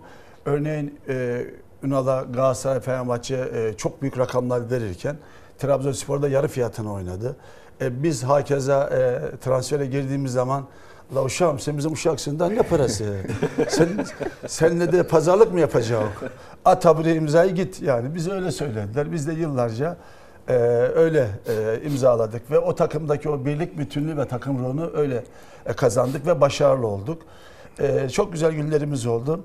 E, siyasete gireceği zaman da e, bir- Konuştunuz mu? Konuştuk. E, bir telefon Girin konuşmamız girmeyin oldu. çünkü başbakanı aramak lazım neticede. Ben 2009'da Güngör'ün belediye başkanı adayı olmuştum. Cumhuriyet Halk Partisi'nin. O zaman e, Allah rahmet eylesin Deniz Bey beni aday yapmıştı. Daha sonra öyle bir tecrübem olmuştu. E, Ünal'la, Ünal'la bu süreçte... Taktikleşiliyor mu o zaman? Ee, tabii, e, tabii konuşuyorduk o zamanki diyalogumuz devam ediyor. Arkadaşlığımız, dostluğumuz hiç kesilmedi. Hep sürekli devam etti. Bu süreçte de iki hafta önceydi galiba. iki üç hafta önce bir böyle e, bir niyeti olduğunu falan söylemişti. Ya dedim bak e, bu ülkeye spor bakanı lazım. Bu ülkenin sporunu yönetebilecek senin gibi düzgün, ahlaklı ve bu işin e, ortaya büyük bir vizyon koyabilecek insanlara ihtiyaç Emre var. abi bir saniye çok güzel yere girdin. Ee, kazanırsanız Spor Bakanlığı Biz millete hizmet etmeye diye niyetlendik. Öncelikle Allah bunu bize nasip etsin. Geleceğe çok fazla konuşmamak lazım çünkü gücümüz ona yetmez ama hizmetin en güzelini inşallah biz yapacağız. Son bir soru. Ekonomi nasıl? 15 Mayıs'tan sonra nasıl olacak? Kazanırsanız. Şimdi anlattıklarımdan şöyle kısaca toparlarsam inanın bana bugünün en büyük sorunu ekonomi değil. Ekonomi bir sorun ama bu ülke insanı geçmiş dönemde yoklukla beraber cumhuriyet kazanımlarını, mücadelesini verdi. O idealle başında bir lideri vardı. O lideriyle beraber ki lider din düşmanı değildi bu cumhuriyeti kurarken. Din vardır, evet. Rahmetle analım. Din vardır ve lazımdır. Dinsiz milletlerin devamına imkan yoktur diyen bir güç. Bu toprakların evladı. Ve böyle bir cumhuriyet bize teslim etti. Dolayısıyla e, ekonomi dediğin anda bu ülkenin konuşacak o kadar çok sorunu varken inanın bana ekonomi en arka saflarda gelir. Cumhuriyet kazanımlarımızı kaybetmememiz lazım. Buradaki detayı lütfen yüce milletimiz iyi anlasın. Eğer e, Allah korusun hala siyasi saflıkla kafalarını kuma gömmeye devam ederlerse pardon diyecekleri bir Türkiye Cumhuriyeti olmayabilir. Onun için aklımızı başımıza toplamamız lazım. Ha ekonomi onun gerçeğine de vurduğunuz anda maalesef ki insanlar biraz sıkıntılı. Özür diliyorum, çok özür diliyorum. Çarşıya, pazara gidiyorsun, bu yokluğu görüyorsun ama aynı zamanda her insanın elini sıkayım diye ihtiyaçlı insanlarımızın, bazı pozisyonlarda ihtiyacı olan insanlarımızın derneklerine de gidiyorsun. Şimdi onların o halini gördükten sonra zaten hayatı istatistikten görmekten ibaret değil, yürekte, özde kan ağlayan insanlarımız olduğunu görmek bizim canımızı acıtıyor. Allah onun için diyorum bu Necip millete bize layıkıyla hizmet etmeyi nasip etsin. Biz her yüreğe dokunacağız inşallah. Ee, ülke ekonomisi de Allah'ın izniyle kazanımlarıyla beraber yeter de artar bile. 15 Evet. Mayıs çok güzel olacak inşallah. Efendim çok teşekkür ederim. Ben Geldiniz teşekkür ederim. hocam. Çok sağ olun. Sayın Başbakan olun. size de çok teşekkür ediyorum. Ben teşekkür çok sağ olun. Levent Çelik, Ünal Karaman ve öncesinde Gökhan Zan'la yayınımızı gerçekleştirdik ama bitirmedik elbette. Devam edeceğiz. Bir reklamlara gidelim. Hep birlikte biraz daha Trabzonspor ve mazisinden biz reklam arasında konuşalım. Döndüğümüzde yine seçim gündemi, ekonomi gündemi. Engin Altay, CHP Grup Başkan Vekili Çalar Saat'te olacak. Ve oy namustur. Türk kamuoyuna bizim bir sorumluluğumuz var. O sorumluluğun bilinciyle Fox 14 Mayıs seçimlerine de hazır. Seçmen oyunu verecek, görevini yapacak. Bağımsız habercilerse o oyların sonucunu hızlı ve doğru bir şekilde Türkiye'ye ulaştıracak. Tıpkı veri akışının kesildiği, Türkiye'nin karanlıkta bırakılmaya çalışıldığı 31 Mart 2019 seçimlerinde olduğu gibi. Türkiye'deki seçmene bir sorumluluğumuz var. Fox Haber olarak kesinlikle gitmeyeceğiz. Buradayız. Türkiye'nin haber kanalları görmüyor. Bu çok trajedi, bir dramdır. Seçim gecesi cesur ve tarafsız haberciler yine Fox ekranlarında olacak. Fox'ta seçim yayını Gülbin Tosun'la ana haberden hemen sonra başlayacak. İlker Karagöz ve Selçuk Tepeli sonuçları dakika dakika aktarırken Bekir Ağırdır seçimin gidişatını yorumlayacak. Oo Bekir Ağırdır da buradaymış. Patronların mesajını sana tercümeye geldim. Ayrıca Bekir abi biz buradaydık. Selçuk Tepeli geldi. Son dakika bilgileri yine Doğan Şentürk ve Tülay Ünal Öçten'de. Murat Yetkin, Çiğdem Toker, Nevşin Mengü ve Deniz Zeyrek en sağlıklı analizler için hazır. 14 Mayıs akşamı seçmen yine tarafsız ve objektif ekranda buluşacak. Fox Haber yine doğru sonuçların teminatı olacak. Oyunuzu kullanın, burada buluşalım. Türkiye'nin seçimi 14 Mayıs'ta Fox'ta.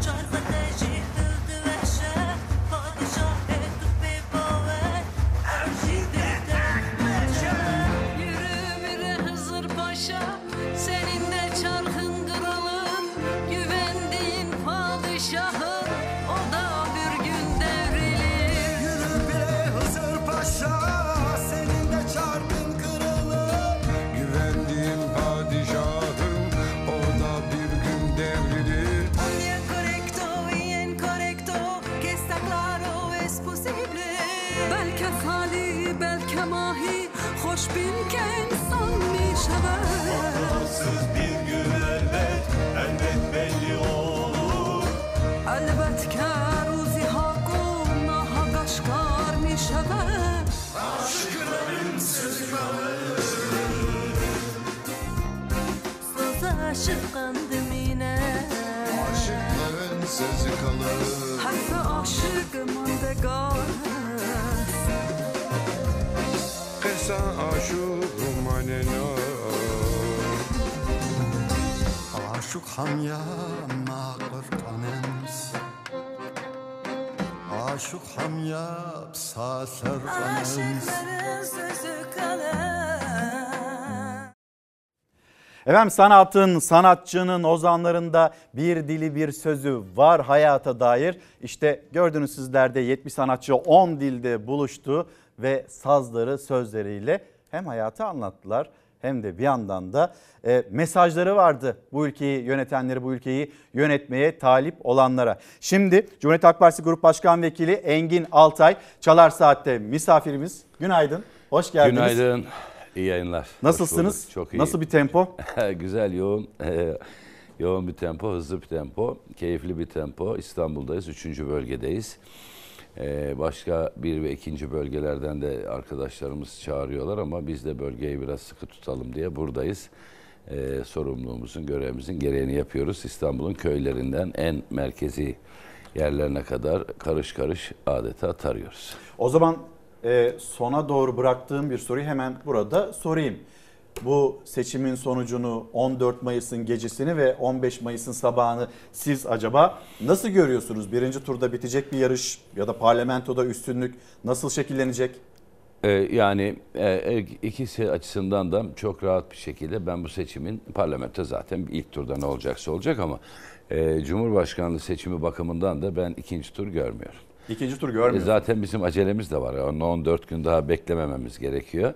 E, ama ben birinci turda bu işin e, bizim açımızdan, Bay Kemal açısından çok rahat bir şekilde sonuçlanacağını çok objektif bir gözlemle söyleyebilirim. Yani muhtelif anketler var siz de biliyorsunuz. Anketler bir yere kadar doğrudur. Tabii bilimsel, objektif yapılırsa.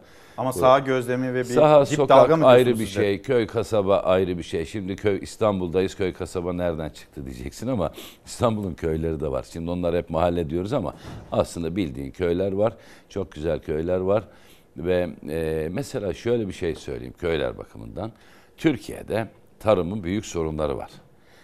E, çiftçi kayıt sistemine göre köyde nüfus var ama çiftçi kayıt sistemindeki çiftçi sayısı düşüyor. Yani topraklı üreten insan sayısı azalıyor. Bir yerde artmış. Nerede biliyor Nerede? musunuz? Silivri'de, Çatalca'da çiftçi sayısı sisteme kayıtlı üretim yapan çiftçi sayısı artmış. Niye artmış? Hani bunlar hep diyor ya CHP gelirse şöyle olacak işte İstanbul'u verirseniz şu olacak bu olacak yardımlar kesilecek bla bla bla. Şimdi Silivri ve Çatalca'da çiftçi sayısı artıyor. Türkiye'de düşerken artıyor. Bak bu çok önemli. Şunun için önemli. Önemli bir gösterge. Gösterge. Yerelde yaptık. Genelde daha iyisini yapacağız bakımından. Neden artıyor? Biz e, Bay Kemal ne diyor? Tarım desteklenecek, çiftçi desteklenecek. E, de, e, Cumhurbaşkanı olursa devletin yönetimini ele geçirirsek bunu yapacağız diyoruz. Ama Silivri'de, Çatalca'da İBB ve Ankara'nın bazı köylerinde Ankara Büyükşehir Belediyesi ne yapıyor? Çiftçiye dün mesela, dün kendim karşı yaşadım Çatalca'da köye gittik. Köyde e, İBB mazot dağıtıyor. Bildiğin traktörü çekiyor köylü. E, köyün adını da söyleyeyim yanlış olmasın. E, İz, e, Nakkaş köyünde gittik. Dediler ki İBB mazot. Tesadüf oldu bizim gitmemiz. Bildiğin tanker yanaşmış. Her traktöre 150 litre mazotu İBB direkt de tanktan, tankerden traktöre boşaltıyor. Ben şahit oldum. E, sade mazot değil. E, tohum, gübre, fide desteği de veriyor. Gezdiğim bütün o köylerde insanlar e, İBB'ye şükran duyuyor, teşekkür ediyor. Canlanmışlar, enerji gelmiş, üretim seferberliği başlamış. Neden? Desteklendiği için. E, bunu bir de Türkiye genelinde yaptığımızı düşünün. Tarım ayağa kalkacak. Yani eskiden dünyada kendine yeten 7 ülkeden biriyken şimdi saman ithal eden, pirinç ithal eden, buğday ithal eden bir ülkeydik. Ama ben Çatalca'nın, Silivri'nin köylerinde Ekrem İmamoğlu'nun desteğiyle orada tarımın nasıl ayağa kalktığını, çiftçinin nasıl yeniden böyle belini doğrultup şevkle toprağa sarıldığını, traktörü tarlaya sürdüğüne şahit oldum. Ama Anadolu'da ne var? Beyefendi milletin traktörünü affedersin tarladaki öküzüne haciz getiriyor. Nasıl kalkınacağız? Devlet beşli çeteyi desteklemek yerine vatandaşını desteklerse bu iş olacak. İşte bu örnek güzel bir örnek. Herkes bakabilir. Bütün devletin istatistikleri AK Parti'nin elinde. Çıksın bir AK Partili desin ki hayır efendim Engin Bey yalan söylüyor. Çiftçi sayısı yani üreten e, Silivri, Çatalca'da. Silivri, Çatalca'da artmadı. Şurada arttı desinler. Diyemezler. Resmi devletin envanteri bizde de var. E destek varsa zaten en Evet, büyük girdi evet. maliyetlerinden birisi e, mazot. Çiftçiyi konuşalım. Evet. Pek çok izleyicimiz yazıyor. E, özellikle gençler yazıyor ki bu seçimin kaderini gençler belirleyecek, kadınlar belirleyecek. Onlar da biz ne olacağız? Bize e, hangi vaatlerde bulunacak acaba? Bay Kemal e, Millet İttifakı'nın Cumhurbaşkanı adayı. Onu da merak ediyorlar. Siz gittiğiniz yerde mutlaka soruyorsunuz. Evet, tabii, Fakat biz buraya gelemiyoruz. Gelememe sebebimiz siyasetin dili. Siyasetin böyle kutuplaştıran, uzaklaştıran kavgacı bir dili var. Sandığa da 3 gün kaldı. Bir istisna gördük. O istisnayı hemen ekranlara getirelim. Sonra da e, Engin Altay'a o karşılaşmayı da soralım.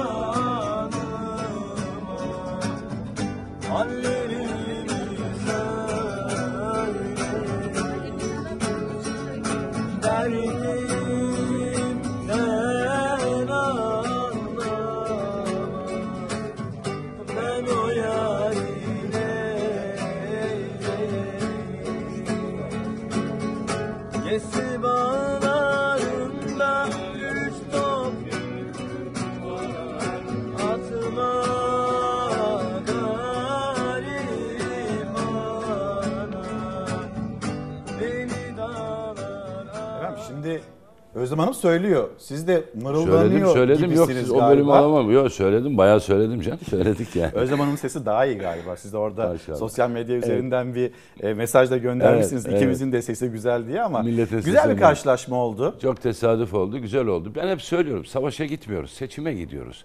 İstiyor siyaset nezaket ve vicdan işidir. Evet karşımızda bir rakip var ama bir düşman yok. AK Partililer benim düşmanım değil. Tayyip Erdoğan da düşmanım değil. Yanlış işler yaptığını, devleti kötü yönettiğini iddia ediyoruz. Bunu belgelerle, somut e, örneklerle ortaya koyuyoruz ve milletten yetki istiyoruz. Olay bundan ibaret. Onlar da bir yetki istiyor. Onlar da diyor ki biz iyi şeyler yaptık, devam edelim. Kararı kim verecek? Millet verecek. Ama beylere bakarsan mantık şu mantık. Hani yerel seçimlerde 2019'da ne dedi bunlar? İstanbul, Ankara düşerse Mekke düşer. Kafaya bak, hizaya gel. Şimdi toplumun yani inançlar üzerinden inançları e, e, sömürmek e, bizim dinimizce de çok caiz değil. Hatta çok şiddetle reddedilen bir mesele Allah ile aldatmak e, affedilmeyecek kusurlardan tıpkı kul hakkıyla gitmek gibi. E, işte Sayın Genel Başkanımız da Sayın Cumhurbaşkanımız diyelim ağzımızı alıştıralım. E, diyor ki vatandaşlara çok şahit oldum. Böyle insanlar ya kul hakkı yiyenlere oy vermeyin artık diyor. İspat çok kolay. Yüzlerce örnek hep verdik sahada da veriyoruz. E, dolayısıyla e, şimdi bu karşılaşma siyasetin o nezaketini, inceliğini, zarafetini biz ortaya koyamazsak toplumun siyaset kurumuna güveni kalmaz, sarsılır. Türkiye'de en güvenilir kurum Türkiye Büyük Millet Meclisi olmak zorunda. İşin başı orası. Egemenlik kayıtsız şartsız milletin ise orada o bu egemenliği millet adına kullanan Türkiye Büyük Millet Meclisi'nin en güvenilir kurum olması lazım. Ama Türkiye Büyük Millet Meclisi e, yolsuzlukları araştırmayı yani kamudaki bazı kuruluşların e, mesela TMSF'de e, ki yetkililerin e, cezaya, cezai idari ve adli kovuşturmaya tabi olmaması ile ilgili bir kanun geçirdi. Yani TMSF yetkilileri idari ve adli yaptıkları iş ve işlemlerden dolayı idari ve adli soruşturma açılamaz diye kanun geçiren bir meclis toplumda güven kaybeder. Niye? TMSF, hırsız TMSF'de hırsızlık yapılacak ama kanun var bu yargılanamayacak. Böyle kanun geçti mecliste. Böyle kanun geçti. Basit hep verdiğim bir örnek Türkiye'ye veriyorum. Sayıştay raporu var. Türkiye Büyük Millet Meclisi Genel Kurulu'nda okudum. Dedim ki Karayolları Genel Müdürlüğü ben demedim. Sayıştay diyor. Rapor elimde. Böyle açtım okudum. Karayolları Genel Müdürlüğü 2020'de yaptığı bir ihalede bayındırlık birim fiyatları ile 7 lira 91 kuruş olan bakın buna önemli. Bura önemli deyince akla hep damat geliyor. 7 lira 91 kuruş önemli. olan Dolarla elektrik kablo muhafaza borusu var. Buralarda da bir sürü görüyorum şu anda. Şuralarda var. Borular var. Plastik bildiğim boru 1 metre. Evet. 7 lira 91 kuruş. Bayındırlık e, birim fiyatı bu. Karayolları Genel Müdürlüğü bu 1 metre kablo muhafaza borusu için yandaşa yani o beşli çetelere ne ödemiş dersiniz? Yani 7 lira, ödesin de 15 lira, ödesin de 25 lira. Ben bazen vatandaşlarla sohbet ederken kaç lira ödemiştir diye böyle rakam alıyorum. Kimse tutturamadı bugüne kadar. Sadece benle gezenler bildikleri için biliyorlar. 2239 lira. Şimdi 7 liraya 2000 lira. bir metresine toplamda Evet. o işle ilgili sanıyorum bir arkadaş bunu hesaplamıştı. 1800-1700 lira gibi bir parayken 6 milyon para ödenmiş yandaşa. Yani 7 liralık boru için, plastik boru için bir, e, 2239 lira ödenir. Ve meclis de bunu Sayıştay rapor olarak meclisin önüne getirdiğimizde, bunu araştıralım dediğimizde çoğunluktaki parmak, çoğunluk partisinin parmaklarıyla bu reddedilirse o meclise güven kalmaz. Yürütmeyi denetlemek meclisin birinci işi. Birinci kanun yapmak. Başarabildiniz mi bunu Cumhurbaşkanlığı Başaramadık, sisteminde? başaramadık. Sadece bu kirlilikleri, bu çirkinlikleri kamuoyundan paylaştık. Yani bilmeyenlere duyurduk. Yani duyanlar duymayanlara duyurmuş oldu. Ama inanın bu bizi çok üzüyor. Darphane soyuldu çok somut rakamlarla. Darphane soygununu anlattık. La Casa de Papel dizisinin 10 numarası bizde fiilen yaşanmış. Hadi o film orada her şey olur da orada da bir darphane soygunu var biliyorsun. Evet. Motomot'tan daha ileri, daha üst zekayla sanki yapay zeka yapmış gibi bir darphane soygununu mecliste tane tane anlattık. Sonra? Sonra e, araştırma önergesi vererek bunları anlatabiliyoruz Bir şey tabii. Bunu bir komisyon kuralım diye. Hayır. Kabul edenler, etmeyenler red. Meclis şu olmamalı. Yani hani bir güzel bir söz var çok beğenirim. Demokrasi el kaldıran iki ördeğin bir file üstünlük sağladığı rejimin adı değildir. Değildir. Yani vicdan işte bu e, deminki Özlem Hanım'la olan karşılaşma oraya oradan oraya girmek istedik. Siyasetin bir vicdanı olmalı. Bir ahlakı olmalı. Bir adaleti olmalı. Yani biz hep ne diyoruz? Bunu da e, söylemler üzerinden mi söylüyorsunuz? Yani Elbette. Erzurum'da yaşanan üzerinden e, Cumhur İttifakı'nın AK Parti'nin mitinglerinde o işte ekrana taşınan video üzerinden ki o videonun da e, manipülatif olduğu da Şimdi karşınızdaydı. oraya, biz bendeki bilgiler ve e, Erzurum'dan sonra Sayın İmamoğlu'yla Konya'ya beraber gittik. Ertesi gün Konya vardı. Bendeki bilgiler şu. Bir, bir kere ben olay olunca televizyonlara bağlandığımda şunu söyledim. Ekrem Bey'den önce ben Erzurumlu kıymetli hemşerilerime geçmiş olsun diyorum. Bu olay en çok Erzurumluları üzmüştür. Erzurum'da böyle bir olayın gelmesi Erzurum'a yakışmamıştır ama Erzurumlu'nun kusuru değildir. Erzurum'a kara çalınmıştır. kusurudur? Kusur şu çok net. İki şey var buradan. Bir provokasyon var, bir organizasyon Yapan var. kim? Yapanı işte devlet. Şimdi bak kim yapar? Şöyle söyleyeyim. Yüzlerce polisin olduğu yerde şundan daha büyük taşlarla 150-200 kişilik bir grup orada mevzilenmişse, taşlar ele alınmışsa ve polis sırtını otobüse, yüzünü o taşları alana çevirmiş böyle polisimize de suç bulmuyorum. Kanunsuz emri maalesef uyguluyorlar. Müdahale edemiyorlar ama Erzurum Emniyet Müdürü bunun hesabını verecek. Verecek, vali de verecek. Belediye başkanı da otobüsleri gündüzden o meydana koyarak bir gerilim yaratmasının sebebinin ne olduğunu şimdi anladık. Bütün dikkatler Erzurum'a çevrildi, otobüsleri oraya koydurarak. Ben mesela Vali Bey aradım bana bilgi gelince. Vali Bey bana telefonda gayet iyi niyetliydi. Yani adam şunu dedi, çok yanlış dedi. Sayın Başkan yani bu şimdi burada. Vali size tabii, çok tabii, yanlış yanlış dedi. dedi. Dedim ki Sayın Valim bu siyasetçiler bir yere gider otobüsüyle esnafa merhaba demek için otobüsten iner orası miting alanına döner. Zaten bu olacak. Sen Ki şimdi pek çok yerde de oldu. her yerde oluyor hep yapıyoruz bunu. Ama Herkes de. Süleyman Soylu da İçişleri Bakanı da tiyatro dedi. CHP'liler kendilerine taş attı denildi. Yani bunu ben artık toplumun vicdanına bırakıyorum. Bunu şimdi söyleyeceğim. Ee, CHP'liler taş atmadı. Süleyman Soylu'nun emir ve talimatıyla Erzurum Emniyet Müdürü o provokasyon provokatörlerin e, ve Erdoğan'ın ve Bahçeli'nin söylemiyle o provokatörlere katılanların İmamoğlu'na saldırmasını ama asıl orada saldırı salt İmamoğlu değil. Siyasetçi bedel öder. Yani siya- bunlar hoş şeyler değil ama e, elinde Türk bayrağıyla Erzurumlular İmamoğlu'nu selamlıyor. Buluşmuşlar. Diyalog var aralarında. Taşlar kime geldi? 17 kişi yaralandı. O küçük çocuk gördüm. Ee, yaşlı bir amca. Ekrem Bey Konya yolunda o amcayla telefonla görüştü görüntülü. İçim Sonra yaralılarla buluştu. Evet hepsiyle görüşüyor. Onların hepsini İstanbul'a da alacak bir ağırlayacak. Ee, şunu soruyorum. Şöyle bir bilgi var daha kesinleştirmedik. E, Ankara'dan iki otobüs insanın Erzurum'a götürüldü. Erzurum'a götürüldü. Mesele iki otobüs değil ama şimdi bak Tayyip Erdoğan derse ki Tayyip Erdoğan derse ki bu CHP dinsizdir, imansızdır, ezansızdır. Bahçeli derse ki e, Kemal Kılıçdaroğlu'nun altına ya da CHP'nin altına basılacak mühür bayrağı ve e, bayrağa sıkılan mermidir derse, vatana sıkılan mermidir derse ve bunların taraftarları bu söylemlerden sonra 3-5 provokatörün de gazıyla orası birden işte o 150-200 kişi olu verir. Çünkü onların da bir taraftarı var. Ben taraftarlara da direkt suç bulmuyorum. Burada ne var? Bir, ağır tahrik var. O yani o özel getirilmiş o, e, 40-50 kişilik provokatör tamam. Ama orada 150-200-250 kişi olmuşsa burada Erdoğan'ın muhalefeti ötekileştirme, e, muhalefeti karalama, muhalefeti itham etme, işte dinsizlik, imansızlık, ezansızlık vesaire. Bahçeli'nin bunlara basılacak mühür devlete ve bayrağa sıkılan kurşundur sözleri de onların fanatik taraftarlarını o provokatörlerle buluşturur. Bu olur. Olur derken E, öyle o- mi oldu diyorsun? Ben öyle oldu diyorum. Burada sorun şu ama. İki otobüs dediniz.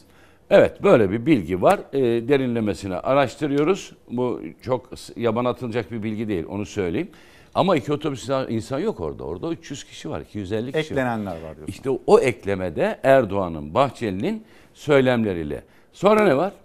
Şimdi ayakkabı numaralarını bilen Soylu, İçişleri Bakanı bizim yani kendilerine taş atmışlar falan numarası çekiyor ya. e, oradaki 200 kişiyi velev ki biz, biziz. Halledemiyor mu? Bilakis halletmesi lazım. Bilakis halletmesi lazım. Seyrettiler. Erzurum'da yaşanan ayıp şudur. Devlet denetiminde, devlet gözetiminde, devlet himayesinde al bayrağı sallayan vatandaşlara ve Ekrem İmamoğlu'na taş atılmıştır. Yani öldürme maksatlı, ağır yaralama maksatlı taş atılmıştır. Devlet bunu seyretmiştir. Şimdi polis kardeşlerimiz, çevik kuvvet orada gördük az da olsa. Ha vali bana dedi ki mesela en yüksek te- tertibat alıyorum dedi. En yüksek. Ekrem Bey'e de e, şeyine demiş ki e, danışmanlarına, Cumhurbaşkanına ne yapıyorsak size de onu yapacağız. E, güzel, devletin valisi böyle yapmalı zaten. Ama hepimiz izledik. Ya seyretti polis, bildiğin seyretti. Yani e, Taksim'de İstiklal Caddesi'nde elinde gülle yürüyen kadına biber gazı sıkan, tazikli su sıkan, job vuran polis elinde kocaman taşı Ekrem İmamoğlu'nun kafasına atan vatandaşı nasıl seyreder kardeşim? Gel de isyan etme. Etmeyeceğiz tabii. İstedikleri o zaten. 7 Haziran 1 Kasım sürecini 2015 sürecini hatırlayalım. Ne oldu orada? AK Parti çoğunluğu kaybedince e, ortalık kan gölüne döndü. Ve 6 ay sonra da bir seçime gitti Türkiye. Güvenlik politikaları ön plana çıktı. Vatandaş sığınacak saçak altı aradı. Vatandaş için sı- sığınacak saçak altı her zaman devlettir. Yüce devlettir. Burada bunu yapamayacaklar. Aynı film iki kere olmaz. Hani beni bir kere aldatırsan ayıp sana ama iki defa aldatırsan ayıp bana denilmiştir ya. Bunun gibi. E burada şimdi... Şimdi bir yandan da Sayın Kılıçdaroğlu'nun açıklamaları var. Ee, yeni manipülasyon beklentileri. Sayın Beklentilerimiz Engin var. Özkoç'un bir montaj ses kaydının yayınlanacağı ile ilgili e, bir görüşü var. Bu bilgilerin Bekliyor musunuz? Devlette, devlet çürümüş diyoruz falan da ahlak, adalet, liyakattan yoksunlaşmış, mahzun bir devlet var diyoruz ama devlette namuslu insanlar da var. Biz bunları ezbere söylemiyoruz. Ezbere söylemiyoruz. Mesela Bunlar bir duyumun ötesinde mi sizin için? Elbette duyum dedikoduyla Sayın Kılıçdaroğlu bir laf edebilir mi? Edemez. Ee, ama bunlar bunların erken söylenmesi işte belki bu hamlelerin e, askıya alınmasına sebep olmuş olabilir. Evet böyle şeyler planlandı. Biz bunu biliyoruz. Herhalde yani bir duyumla bir fısıltıdan yola çıkarak Türkiye'yi yönetmeye talip Sayın Genel Başkan böyle bir laf zaten etmez. Bir AK Parti mitingine gidelim. Cumhurbaşkanı Erdoğan sonra hani o AK Parti mitinginde paylaşılan e, montaj video ve onun yarattığı e, polemik izleyelim konuşalım. Bizim iki kırmızı çizgimiz var. Bütün dünya duysun. Bayrağımız ve vatanımız. Haydi birlikte sandığa. Haydi. Bak bu çok önemli. Korkak insan Niye korkuyorsun? Bir terör örgütünün arkasına niye saklanıyorsun sen ya? Kılıçdaroğlu seçim klibine terörist başı Murat Karayalan'ın görüntüsünün montajlanması ve Erdoğan'ın İstanbul mitinginde izletmesi hakkında konuştu gazeteci İsmail Saymaz'a. Sen Cumhurbaşkanlığı koltuğunda oturuyorsun ya. Nasıl bunu yapıyorsun? İnsanda biraz at, utanma olur. Ar olur, edep olur. İnsanda biraz vicdan olur, biraz ahlak olur ya. Millet İttifakı'nın Cumhurbaşkanı adayı Kemal Kılıçdaroğlu haftalar önce uyarmıştı. İktidar sahte videolar hazırlığında diyerek İstanbul mitinginde terörist başı Karayalan'ın eski bir görüntüsünün Kılıçdaroğlu'nun seçim klibine montajlanmış halini izletti Erdoğan. Burası çok önemli diyerek. Bunun ahlakla bağdaşır yönü var mı?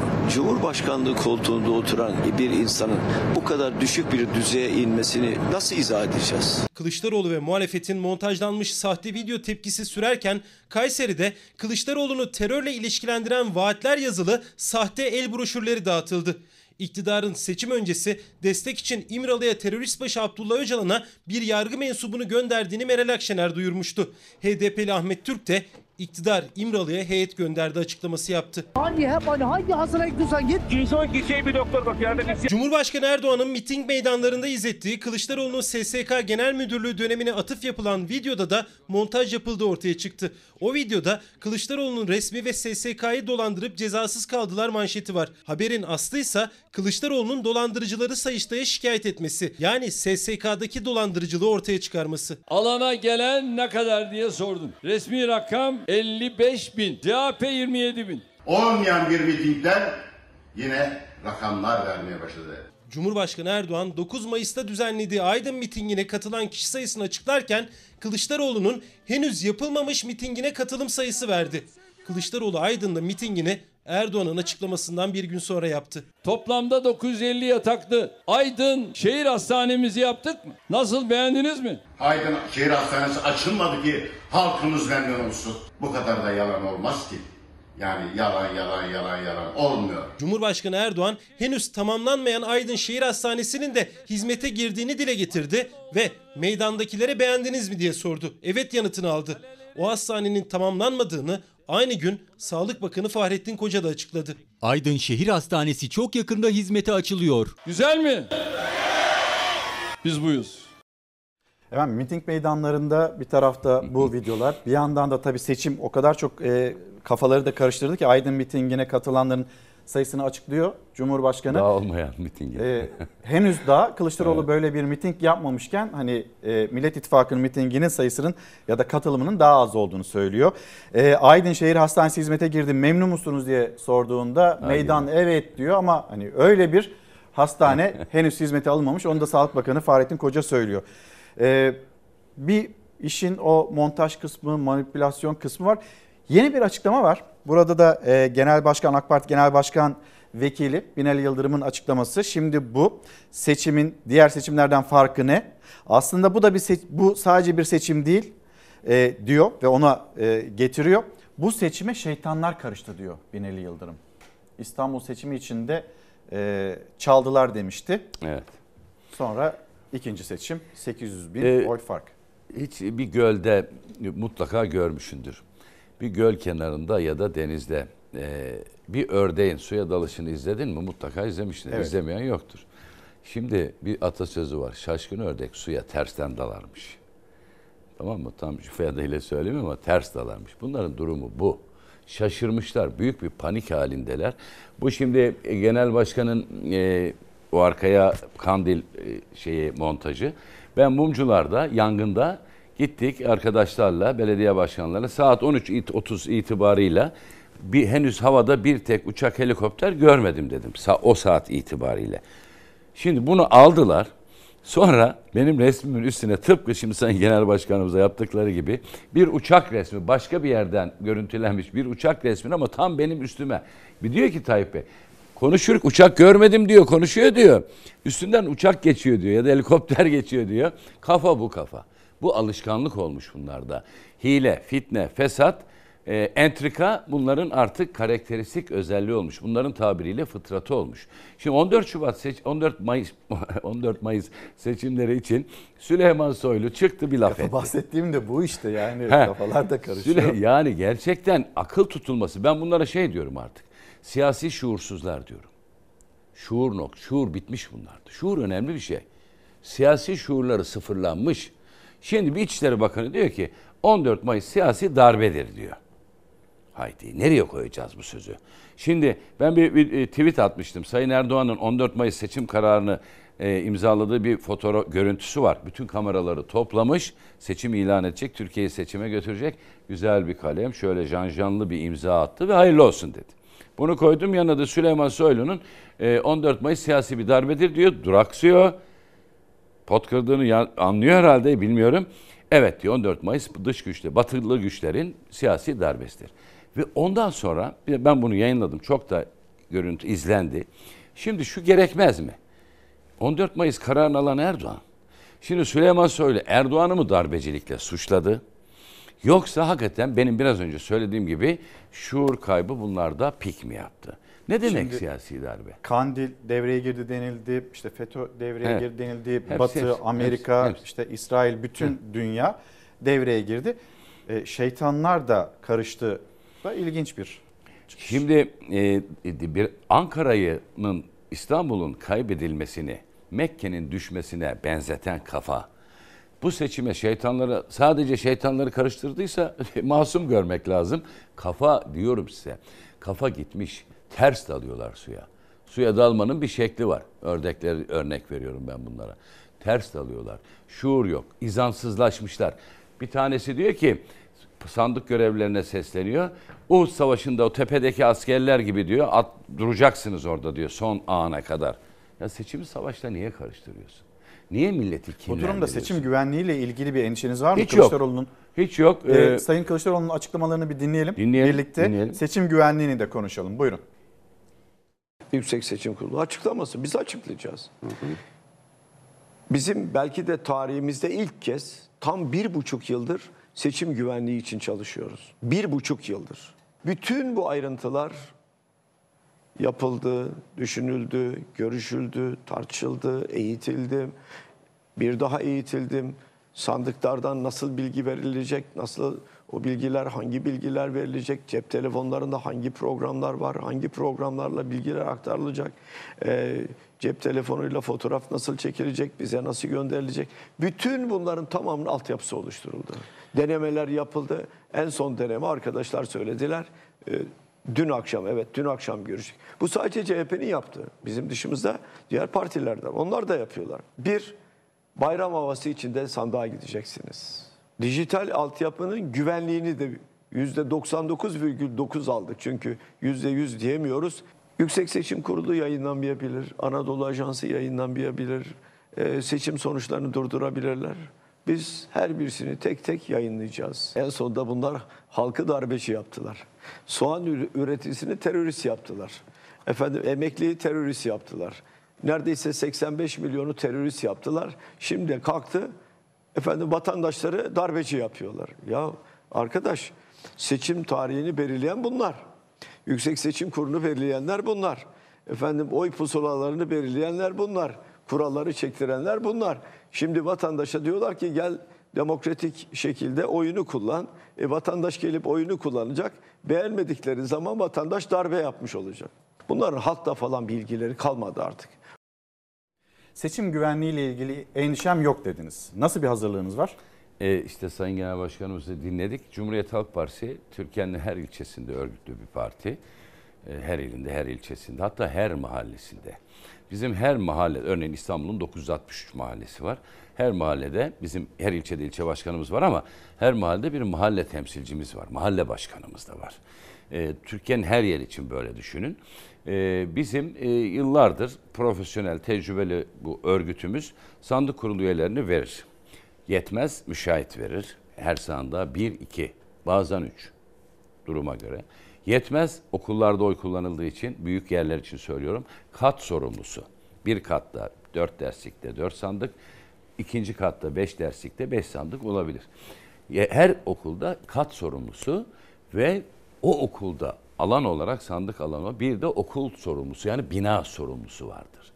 Bir de sürekli o bina so- sorumlularıyla iletişim halinde olan bina iletişim görevlileri vardır. Efendim siz şimdi bu hazırlıkları yapıyorsunuz ama bir yandan da Yüksek Seçim Kurulu'na e, başvuru üstüne başvuru geliyor İçişleri Bakanlığı'ndan. Yani Şimdi- e, o bilgileri biz de toplayacağız şeklinde. Gerçi ikinci kez reddedildi İçişleri Bakanlığı'nın bu isteği. Ayrıca YSK bir şey yaptı. Bunu yapamazsın. O dedi. benim görevim dedi. Bunu yapamazsın dedi. Doğru. Yani devletin ordusu, jandarması, devletin polisi Süleyman Soylu'nun postacısı değil. Telgrafçısı değil. Şimdi şu yapılmak isteniyor. Soylu uyanık. Şunu yapmak istiyor aklınca.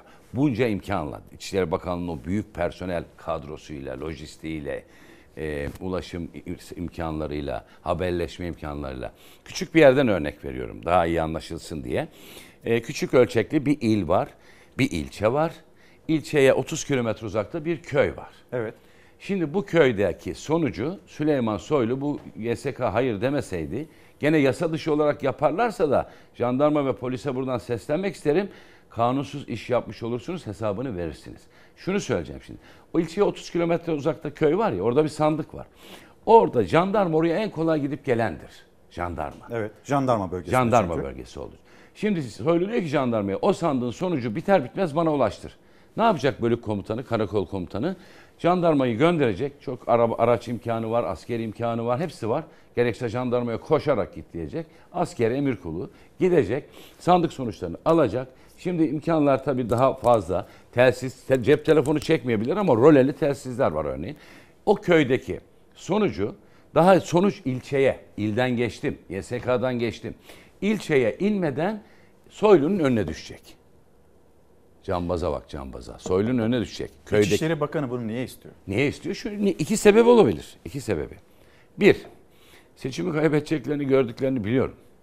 Onun için de önümüzdeki bir iki gün işte hem bu sahte yüz kayıtları, ses kayıtları bekliyorum. Bunlardan her şey beklenir. Ama bunu söylerken de millet rahat olsun. Herkes rahat olsun. CHP var ve ayakta ve hazır. Ee, şimdi Soylu'nun önüne geldi. Bak o köydeki sonuç daha ilçe seçime inmeden Soylu'nun önünde. O sonuç aslında önce ilçe seçime inecek. Oradan YSK'ya gidecek değil mi? Ayrıca il seçime gidecek. İlçe seç YSK'dan önce Soylu'ya geldi. Bunu Türkiye'nin bütün köy mahalleleri için, sandık bölgeleri için düşündüğünüzde çünkü YSK'nın o kadar büyük imkanı olmayacak. Toplayarak gidecek mesela öyle öyledir. Şimdi o köyün yanında bir köy daha vardır. Onun yanında bir köy daha vardır. Onun yanında bir köy daha vardır. İlçeden araba çıkar. O beş köyü dolaşır ve ilçeye iner. Peki o zaman hani sizin Ha. izleniminiz, Ha, iddianıza Soylu göre sonucu önce almak istiyor. Niye? Neden? Neden? Ha. İki sebep olabilir. Kaybedeceklerini öngörüyor ama şü- şüpheli, emin değil. Türkiye'den kaçıracaklarını seçimi kaybettiğini anlayınca Türkiye'den kaçıracaklarını önden hazırlığı yapıp kaçırmak için olabilir. Bir. İkincisi seçimi az bir farkla kaybettiklerini görürse İstanbul seçimlerinde yaptıklarının farklı versiyonlarını devreye sokmak için bu olabilir. seçimi iptal ettirmek için olabilir Yapamazlar. diyorsunuz. Farklı versiyon diyorum. Farklı yani versiyon. şöyle iptal e, yani çok düşük farklar. Onun için ben herkese sesleniyorum. Biz bu seçimi kazanıyoruz. Şöyle bir geniş geniş rahat rahat kazanalım da dolu dolu kazanalım. Kimse ağzını açamasın. Kimse seçimi şeytanlaştırmaya kalkmasın Binali Bey'in yaptığı gibi. Yani başka ne yapabilir bilmiyorum. Ama buradan uyarıyoruz. Seçime müdahale milli egemenliğe müdahaledir. Seçime müdahale meclise bomba atmakla aynı şeydir. Seçime müdahale darbedir, darbeciliktir. Ve Türkiye'de darbenin cezası bellidir. Ağırlaştırılmış müebbet hapistir. Bunu yapan, bu emri verenler böyle bir şey yaparlarsa sonları olur. Ama buna uyanlar da bizim devletimizde her şey anayasa ve kanunlar çerçevesinde yürür. Devletin jandarması. Ben askere bir şey demem. Polis memuruna da bir şey demem. Jandarma komutanlarına sesleniyorum polis müdürlerine, polis şeflerine, e, komiserlerimize, emniyet müdürlerimize, birinci sınıf, ikinci sınıf, üçüncü sınıf fark etmez. İl emniyet müdürlerine sesleniyorum. İlçe emniyet müdürlerine sesleniyorum. Süleyman Soylu'nun kanunsuz emirlerini uygularsanız başınız er geç belaya girer. Peki e, bu kadar net. Dikkat çektiğiniz konular çok önemli, çok çarpıcı. E, hani yine siyasetteki manipülasyonlar üzerinden gelelim, devam edelim. Muharrem İnce, Cumhurbaşkanı adayları arasında sosyal medya operasyonlarına isyan etti. E, bugün bir kulis dolaşıyor. Muharrem İnce çekilebilir şeklinde yarıştan. Ee, ayrıca Kılıçdaroğlu bu isyanına, Muharrem İnce'nin bu isyanına, Muharrem İnce'ye yönelik iddialara dair de bu operasyoncu pislikleri Türkiye gündeminden çıkartmalıyız dedi. Ee, canları cehenneme dedi. Çağrısı İnce'ye gel Halil İbrahim sofrasında herkese yer var bu pisliklerle beraber mücadele edelim. Bir Muharrem İnce yarıştan çekilecek mi? Sizde böyle bir duyum var mı? Bu çağrıyla ilgili ne söylersiniz? Evet. En son olarak da bunu sormuş olayım. Sayın Genel Başkanımızın çağrısı çok açık. Bu Sayın İnce'ye yönelik bu sosyal medya çirke- çirkinliğine, saldırılarına karşı tutumu da çok açık. Bizimki sade Muharrem İnce değil. Bir AK Partili üst düzey bir yetkiliye de bu yapılsa biz buna şiddetle refleks gösteririz. Dedim siyaset ahlak işi, adap işi, nezaket işi, vicdan işi. Böyle yarışacağız. Onun için savaşa gitmiyoruz diyorum. Sen şimdi rakiplerine yönelik her türlü pisliği elindeki güç ve imkanlarla e, ortaya koyuyorsun. Bunun adı sosyal medya olur, başka şeyler olur, görsel yazılı basın olur, e, kamuoyu fısıltı gazetesi olur, şu olur, bu olur. Kirlilikten siyaset kazanmaz. Kirli siyaset yapanın bir tek kendine zarar olur. Başkasına olmaz. Sayın İnce'ye yapılan bu tür sosyal medya üzerinden yapılan bu algı operasyonu, çirkin saldırıları şiddetle reddediyoruz. Genel Başkanımız doğru bir şey söylemiş. İşte devlet ahlak, adalet ve liyakatla donandığında kimse böyle bir şey yapamayacak. Ama Sayın İnce'nin tutumu, ben Sayın İnce'nin vatanseverliğinden, e, bayrakseverliğinden, e, ülkeye bağlılığından şüphem yok. Sayın İnce'nin en az bizim kadar e, Erdoğan'ın artık bu oturduğu posttan inmesiyle ilgili bizim kadar arzulu olduğundan da bir şüphem yok. Ortada bir tablo var. Seçime şurada 3 gün kaldı. Ben Sayın İnce'nin e, yani takdir kendisinin ben asla çekil demedim bugüne kadar. Çok böyle sorular geldi çekilsin demedim. Ama- Ben şu kadar söyleyeyim. Sayın İnce kendine yakışanı yapar diye düşünüyorum. Efendim çok teşekkür ederim. Ben teşekkür Geldiğiniz Çalar. Saat'te konuğumuz oldunuz. Cumhuriyet Halk Partisi e, Grup Başkan Vekili Engin Altay kendisini ağırladık. Şimdi Kemal Kılıçdaroğlu'nun Millet İttifakı Cumhurbaşkanı adayı Kemal Kılıçdaroğlu'nun bir sesi daha var. Koltuk teslimiyle ilgili olarak belki devir teslimiyle ilgili olarak dinleyelim. Sonra Ankara'ya döneceğiz. Demek ki kazanacağımı o da kabul ediyor. Öyle anlaşılıyor. Bu birinci nokta. Yani kazanacağız. Teslim etmez. Ne demek teslim etmez? Nasıl teslim etmez? Halkın iradesi her şeyin üstündedir. Gidiyoruz. Parlamentoyu belirleyen halk. Cumhurbaşkanı da belirleyen halk. Bir kişi ben halkın bütün iradesini yok sayıyorum. Senin de yok sayıyorum. Onu deme lüksü yok ki. Böyle bir şey zaten yapamaz. Denemek istediler bunu İstanbul seçimlerinde. Denemek istediler. Yüksek Seçim Kurulu'ndaki çetelerle bu işi halletmeye kalktılar. Aynı oy pusulasının içine konulan dört oy pusulasından üçü geçerli biri geçersiz dediler. Zekaya bakın Allah aşkına. Hukuka bakın siz Allah aşkına yani. Tam bir rezalet. Bizim hukuk tarihimizin en büyük rezaletlerinden birisi budur yani. Birinci turda bitecek. Toplumun her kesimi baharı hissedecek. Açık Ülkeye bir fark var mı gelecek yani. efendim? Efendim? Sizin bilgin, bilginiz dahilinde fark e, Yok, o, o konularda yorum yapmak istemem ama çok iyi durumdayız. Onu Evet, söyleyebilirim peki. rahatlıkla. Efendim şimdi de Ankara'ya döneceğiz. Mithat Sancar, HDP eş genel başkanı Mithat Sancar bizi Ankara stüdyomuzda bekliyor. Efendim günaydın.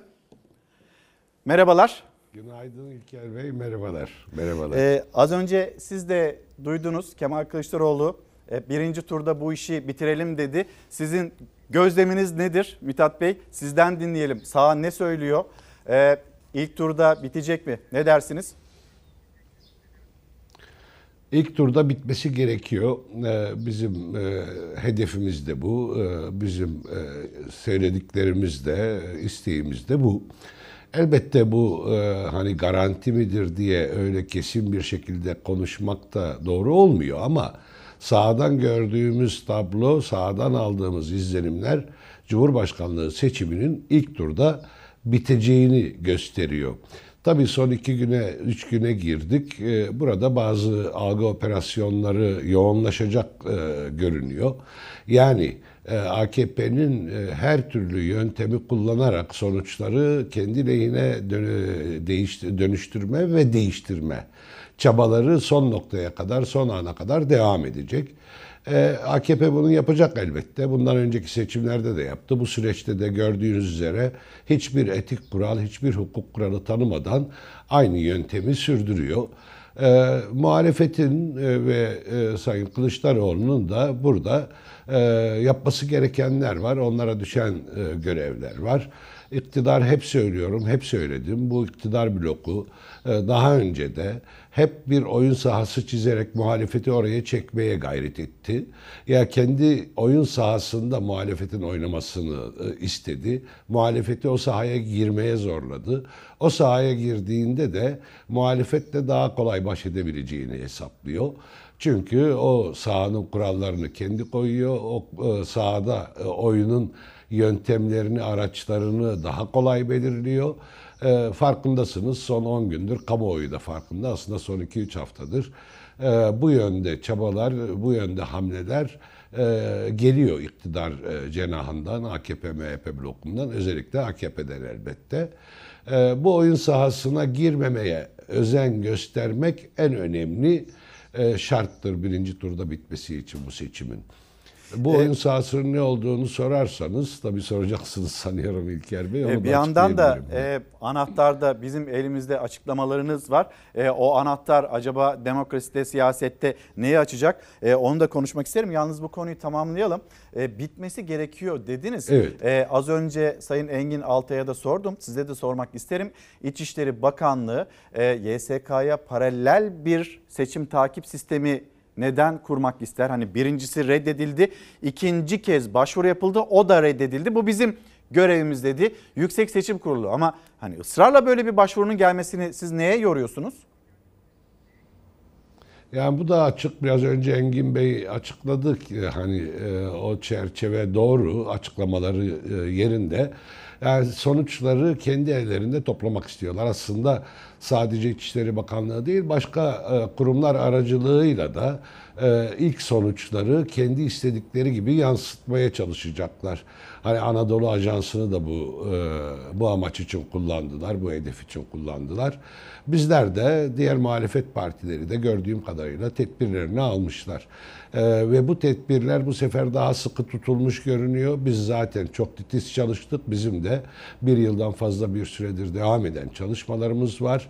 Ee, ayrıntıya girmeyeyim elbette. Ee, bizim özellikle e, çok daha iyi örgütlü olduğumuz, yüksek oy aldığımız yerlerde e, sahada görevli arkadaşlarımız, sandık müşahitleri varsa, av, tabii avukatlar, şimdi biz seçim sandık kurulu üyesi veremiyoruz ama e, diğer partilerle de bu konuda koordinasyon içinde olmak e, için uğraşıyoruz. E, Girişimlerimiz var.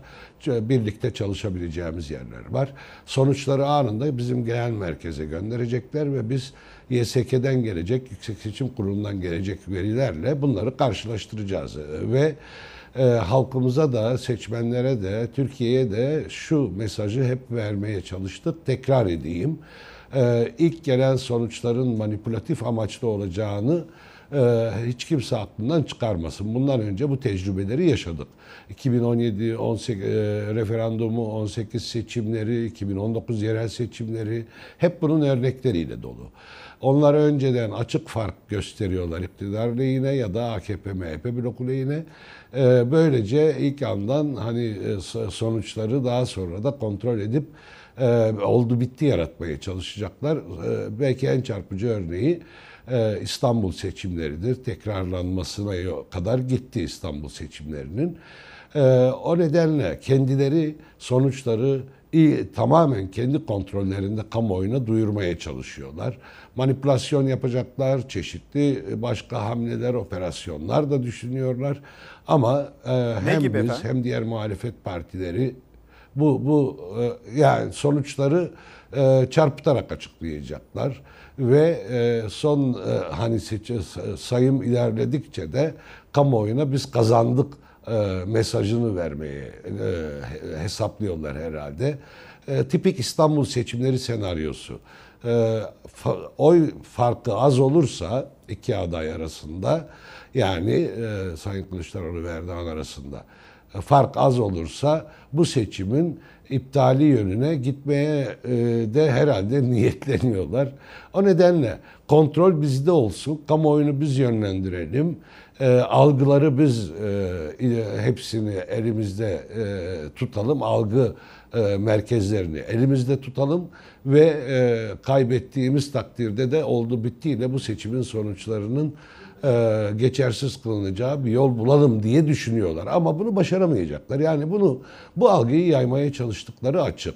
E, baştan beri başka e, başka şeyler de dedikodular, başka tevatürler de devreye sokuyorlar. Yok efendim bunlar kaybetseler de gitmezler gibi e, söylentiler. Hep moral bozmaya, hep e, insanları sandıktan uzaklaştırmaya, özellikle muhalefet seçmenini e, bir tür sandığa güvensiz hale getirmeye yöneliktir bu Ama e, girişimler. Kimse bunları aldırmasın. Efendim? Ama siz bunların hiçbirinin olmayacağı görüşündesiniz. Seçmenin de gönül rahatlığıyla Başarılı- sandığa gitmesi gerektiğini Evet. düşünüyorsunuz. Kesinlikle herkes bir defa tam da bu nedenle herkes sandığa mutlaka gitmelidir. Ee, oy vermemeye niyetli gençlere özellikle buradan seslenmek istiyorum. Ee, sandığa gidin. Sandığa gidin bir oy bu ülkenin geleceğini değiştirebilir. Herkes çevresindekilerini, yakınlarını sandığa götürmeye, gitmeye ikna etsin ve bütün imkanlarıyla götürmeye çalışsın. Yani bu seçimde ne kadar çok fazla oy kullanılırsa bundan e, bu, bu bundan çıkacak sonuç bu iktidarın gönderilmesidir ve oyunların da boşa çıkarılması çok çok daha kolay olacaktır. Ayrıca e, Türkiye'de öyle sandıklarla ve oylarla istendiği gibi oynanamayacağını da bilmek gerekiyor. Toplumun büyük bir kesimi değişim istiyor. Bu da pek çok veriyle ortada zaten. Bu iradeyi e, hileyle, hurdayla, tezgahla e, çarpıtmak veya yok hükmünde, e, yok hükmüne getirmek mümkün değildir. E, Efendim? herkes bu güvenle sandığa gitsin. Bizler varız, işte diğer muhalefet partileri var. Türkiye'de geniş bir demokrasi güçleri çevresi var. E, herkes kendi alanında demokratik e, imkanlarla e, bu oyunları boşa çıkarabilir. Çıkaracak güç bu ülkede vardır. Ee, Sayın Hocam şimdi e, şu soruyu da sorayım. Sonra e, siyasette nasıl anahtar parti olacak ve o anahtar nereyi açacak Evet. diye oradan devam edelim. Biraz da süremiz daralırken hızlıca o başlıklara da geçelim. Emek ve Özgürlük İttifakı'nın Kemal Kılıçdaroğlu'nu destekleme kararı alması Cumhur İttifakı'nı neden sizce e, bu kadar rahatsız etti? E çok açık yani bizim oy oranımız belli. Seçimlerden e, hani seçimler seçim tarihi ilan edilmeden önce de e, Cumhurbaşkanlığı seçiminde e, kilit anahtar kitlenin bizim seçmenimiz olduğu görülüyordu. O nedenle çeşitli e, propagandalarla bizim ta- tabanı ve politikaları etkilemeye çalıştılar ama bizim kararımız belliydi. Daha doğrusu hedeflerimiz belliydi ve bunları bir buçuk yıl önce açıklamıştık. 2021 yılında 27 Eylül'de açıklamıştık. Cumhurbaşkanlığı seçiminde bir e, deklarasyon yayınlamış. O başlıklar altında açık görüşme, diyalog gerçekleşirse bir mutabakata varılırsa Cumhurbaşkanlığı seçiminde muhalefetin adayını desteklemeye açık olduğumuzu söylemiştik. Hazır olduğumuzu söylemiştik. Süreç böyle gelişti. Ayrıntılarını anlatmaya gerek yok. Bizler önce aday çıkarmaya da karar verdik. Sonra deprem gerçekleşti. Çok acı bir fatura çıktı topluma. Bu düzen bu ülkenin üzerine yıkıldı.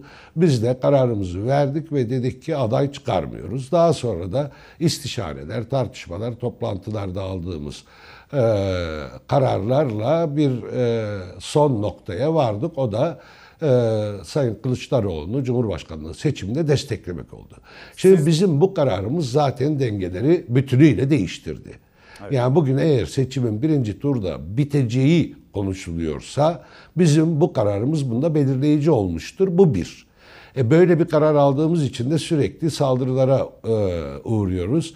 Ya hele bu kararımızı açıkladıktan sonra bizlere yönelik operasyonlar hem yargı ve polis eliyle hem de propaganda yöntemleriyle hızlandı. Ama biz politik bir, Bir karar pazarlık verdik iddiası ve da bu vardı önünü açma. Masada sizin de Bu olduğunuz, pazarlık iddiasını tamamen bir kenara atın. Hiç bir kenara atın. Hep söylüyoruz biz bir kendimiz bir karar aldık. Bu karar bizim kararımızdır. Bu siyasi bir karardır. Amacı da bellidir. Türkiye'de demokrasiye, hukuk devletine, barışa giden yolu açmak. Bunun için karar aldık. Anahtar Böyle bir kararı Elinizdeki da kendi irademiz. Anahtar bu şöyle e, söyleyeyim. Biz bu kararı oturup bir makam mevki pazarlığı sonucu vermedik. Kurullarımızda, tabanımızda, teşkilatımızda, ittifak güçlerimizle tartışarak siyasi nitelikli bir e, karar verdik. Siyasi nitelikten kastımız da kendi siyasi hedeflerimize, bu ülkenin geleceğine yönelik en e, iyi katkı sunacak e, karar nedir sorusuyla hareket ettik ve bunu e, bu bu sonuca vardık. Dolayısıyla burada hani bizim e, yok şu pazarlık, bu pazarlık e, gibi bir, e, bir niyetimiz olmadığı gibi anlayışımıza da uymuyor. Bu kararımızın doğasına da uymuyor. E, Kemal Bey ile yaptığımız, meclise yaptığımız görüşme sonrası da bir sürü e, propaganda, kara propaganda e, yürütüldü. E, şuradan açık bir kez daha bütün Türkiye'ye söyleyeyim. E, basın to- topla bizim görüşmemizden sonra mecliste ben ve Pervin eş başkanım Kemal Bey ile görüştüğümüzden sonra yapılan basın toplantısında ne dile getirilmişse içeride de onlar konuşulmuştur. İçeride ne konuşulmuşsa basın toplantısında da onlar dile getirilmiştir. Gayet şeffaf bir şekilde Ee, kameraların o önüne nedenle- geçtik ve düşüncelerimizi paylaştık. Sizin yaklaşımınız bu. Şimdi Aynen e, öyle. Konuştuklarımız da ondan ibaret. Hocam şimdi AK Parti'nin İmralı ile temas halinde olduğu e, iddiası bunu e, İyi Parti Genel Başkanı Meral Akşener dile getirmişti. E, yine HDP Danışma Kurulu üyesi Ahmet Türk de söyledi. İktidar Partisi gideceğini görüyor. Peki ne yapıyor? İmralı'ya heyet gönderiyor. Peki yıllarca ailesini görüşünü yasakladılar. Avukatlarıyla görüşmesi engellendi. Şimdi bir oy için Sayın Öcalan'ın kapısına giderek farklı bir anlayış gösteriyorsunuz diyor Ahmet Türk. E, Sizde bununla ilgili bilgi nedir? Yani İmralı'ya bir heyet Evet, mi oraya gönderdi? geleceğim ama anahtar tabii. Şey anahtar parti sorunuzun bir bölümü daha vardı. Onu da kısaca Tamam, kısaca açıklamaya onu da alayım. çalışayım. Biz tamam parlamento seçimlerine kendi ittifaklarımızla gireceğimizi de bundan bir buçuk yıl önce e, ilan etmiştik. Ve amacımızın da e, hem Cumhurbaşkanlığı seçiminde kitle olarak hem de parlamento seçimlerinde kilit rol, kilit e, anahtar parti olmaktı. Meclise de en güçlü temsiliyetle girmek istiyoruz. Çünkü Cumhurbaşkanlığı seçimi önemlidir ama Türkiye'de yeni bir başlangıç için güçlü demokrasi, gerçek adalet, adalet, kalıcı barış için bizler meclise en güçlü şekilde girmeliyiz ve gelecek dönemin yeni başlangıcın kurucu aktörü olmaya talibiz. Bu iddiadayız. Anahtar derken e, kastettiğimiz budur. Türkiye'de kilitli bütün bu adalet, demokrasi, barış konusunda kilitli olan kapıları açmaya e, e, biz talibiz ve bunu da gerçekleştirmek için parlamentoda en güçlü şekilde temsil edilmek Evet. istiyoruz. Gördüğümüz kadarıyla bu yolda da ilerliyoruz. Şimdi diğer sorunuza gelince. Evet. Bu Çok e, net, AKP'nin çok net İmralı'ya. almak istiyorum. Sürem de çok az kaldığı için. Buyurun. Buyurun. Ha, şimdi İmralı'ya heyet gönderme meselesi. Doğrusu hani e, böyle bir şey yaptı mı, yapmadı mı? Daha doğrusu rutin bazı görüşmeler yapıldığı hep söylenir. İşte devlet heyeti orada görüşür ama özel olarak yeni bir heyeti bu seçimler için gönderip göndermediği konusunda bizde bilgi yok. E, varsa yani varsayalım ki gönderdi. E, bu iddialar da ortada zaten. O zaman şu e, tablodan e, şu net sonucu çıkarmamız mümkün. Gönderdiyse de istediği sonucu alamamıştır. Eğer göndermişse. Yok göndermemişse e, bu tartışmaları, bu spekülasyonları kabartmak ve köpürtmek de gerekli değildir, yanlıştır. Bu spekülasyonları bir kenara bırakmak lazım. E, burada e, bizim de siyasetimiz, hedeflerimiz son derece nettir, tutumumuz açıktır. Cumhurbaşkanlığı seçiminde ortaya koyduğumuz tavır belli. E, parlamento seçimleri için bizim e, kendimize belirlediğimiz hedef de ortada. Bu yolda yürüyoruz. E, iktidar çeşitli yöntemlerle kafa karıştırmaya, ortalığı bulandırmaya çalışıyor. AKP bunu iyi beceriyor. Yani tecrübesi var ama bu sefer bunlar tutmuyor. Ne kara propagandaları ne kirli propagandaları bir karşılık buluyor. Önemli olan muhalefetin de kendine güvenle e, hedeflerine doğru yürümesidir. Biz kendi hedeflerimize doğru yürüyoruz. Kendimize güvenimiz var. Açık şeffaf politika yapıyoruz. Bunu her aşamada kamuoyuyla da paylaşıyoruz. Şimdi muhalefetin ve e, Sayın Kılıçdaroğlu'nun da iktidarın çizdiği bu sahaya girmemeye e, girmemek için çok kararlı davranmalarını e, davranmaları gerekiyor. E, iktidarın bu oyunları boşa çıkarılır. Yani çeşitli dedikodular, spekülasyonlar, korku yaymalar hep e, devam edecek sonuç günde kimse bunları aldırmasın. Efendim? E, bu ülkede halkın iradesinin üstünde bir güç yoktur. Bunun ötesinde hiçbir tevatüre, dedikoduya ve algı operasyonuna kimse aldırmasın. En Efendim, çok güçlü şekilde sandığa gidelim. Evet herkes de kendi iradesine sandıklarda da sahip çıksın. Efendim çok teşekkür ederim. Çok sağ olun. Sizin çok yoğun bir koşuşturmacanız var. E, memleketin her yerine ulaşmaya çalışıyorsunuz aynı zamanda. E, İstanbul'da denk gelemedik. Ankara'daki büromuzdan bu yayını gerçekleştirebilme imkanımız oldu. HDP eş genel başkanı e, Sayın Mithat Sancar Çalar Saat'te konuğumuzdu. Bir kez daha kendisine teşekkür ediyorum. Bizim kararımız açık, tutumumuz nettir diyor Mithat Sancar. Ve biz kameralar önünde ne konuştuysak içeride... E, o buluşmalarımızda da Kemal Kılıçdaroğlu'yla aynı şeyleri konuştuk. Bugünden sonra işte 3 gün kaldı. Kara propagandalar da devam edecektir. Muhalefet de buna e, aracılık etmemeli ya da bu kara propagandaların içinde olmamalıdır diye bir değerlendirmesi tutumu oldu, açıklamalar oldu. E, bugün programımıza katılan tüm izleyicilerimize teşekkür ediyoruz. Aynı zamanda programımızda yer alan kişiler, isimler, değerli isimler onlara da ayrıca teşekkür etmek isteriz. Yarın da yine sürpriz isimler, sürpriz konuklar ve yoğun bir e, Çalar Saat programıyla karşınızda olacağız. Haberlerimizi de anlatacağız. Sonra memleketin çeşitli yerlerinden yine aktarımlar, haberler e, paylaşacağız. Sizlerden gelen mesajlara da son zamanlarda çok fazla bakamıyoruz ama e, yarın elimizden geldiğince onları yetkililere ya da bundan sonra yetkiyi alacaklara iletme konusunda bizler de üzerimizdeki ödevi yerine getireceğiz. Kapatıyoruz. Yarın saatler 7.45'i gösterdiğinde yeniden burada olacağız. Türkiye'nin, dünyanın sizin bizim gündemimizde. O ana dek hoşçakalın. Güzel bir gün olsun.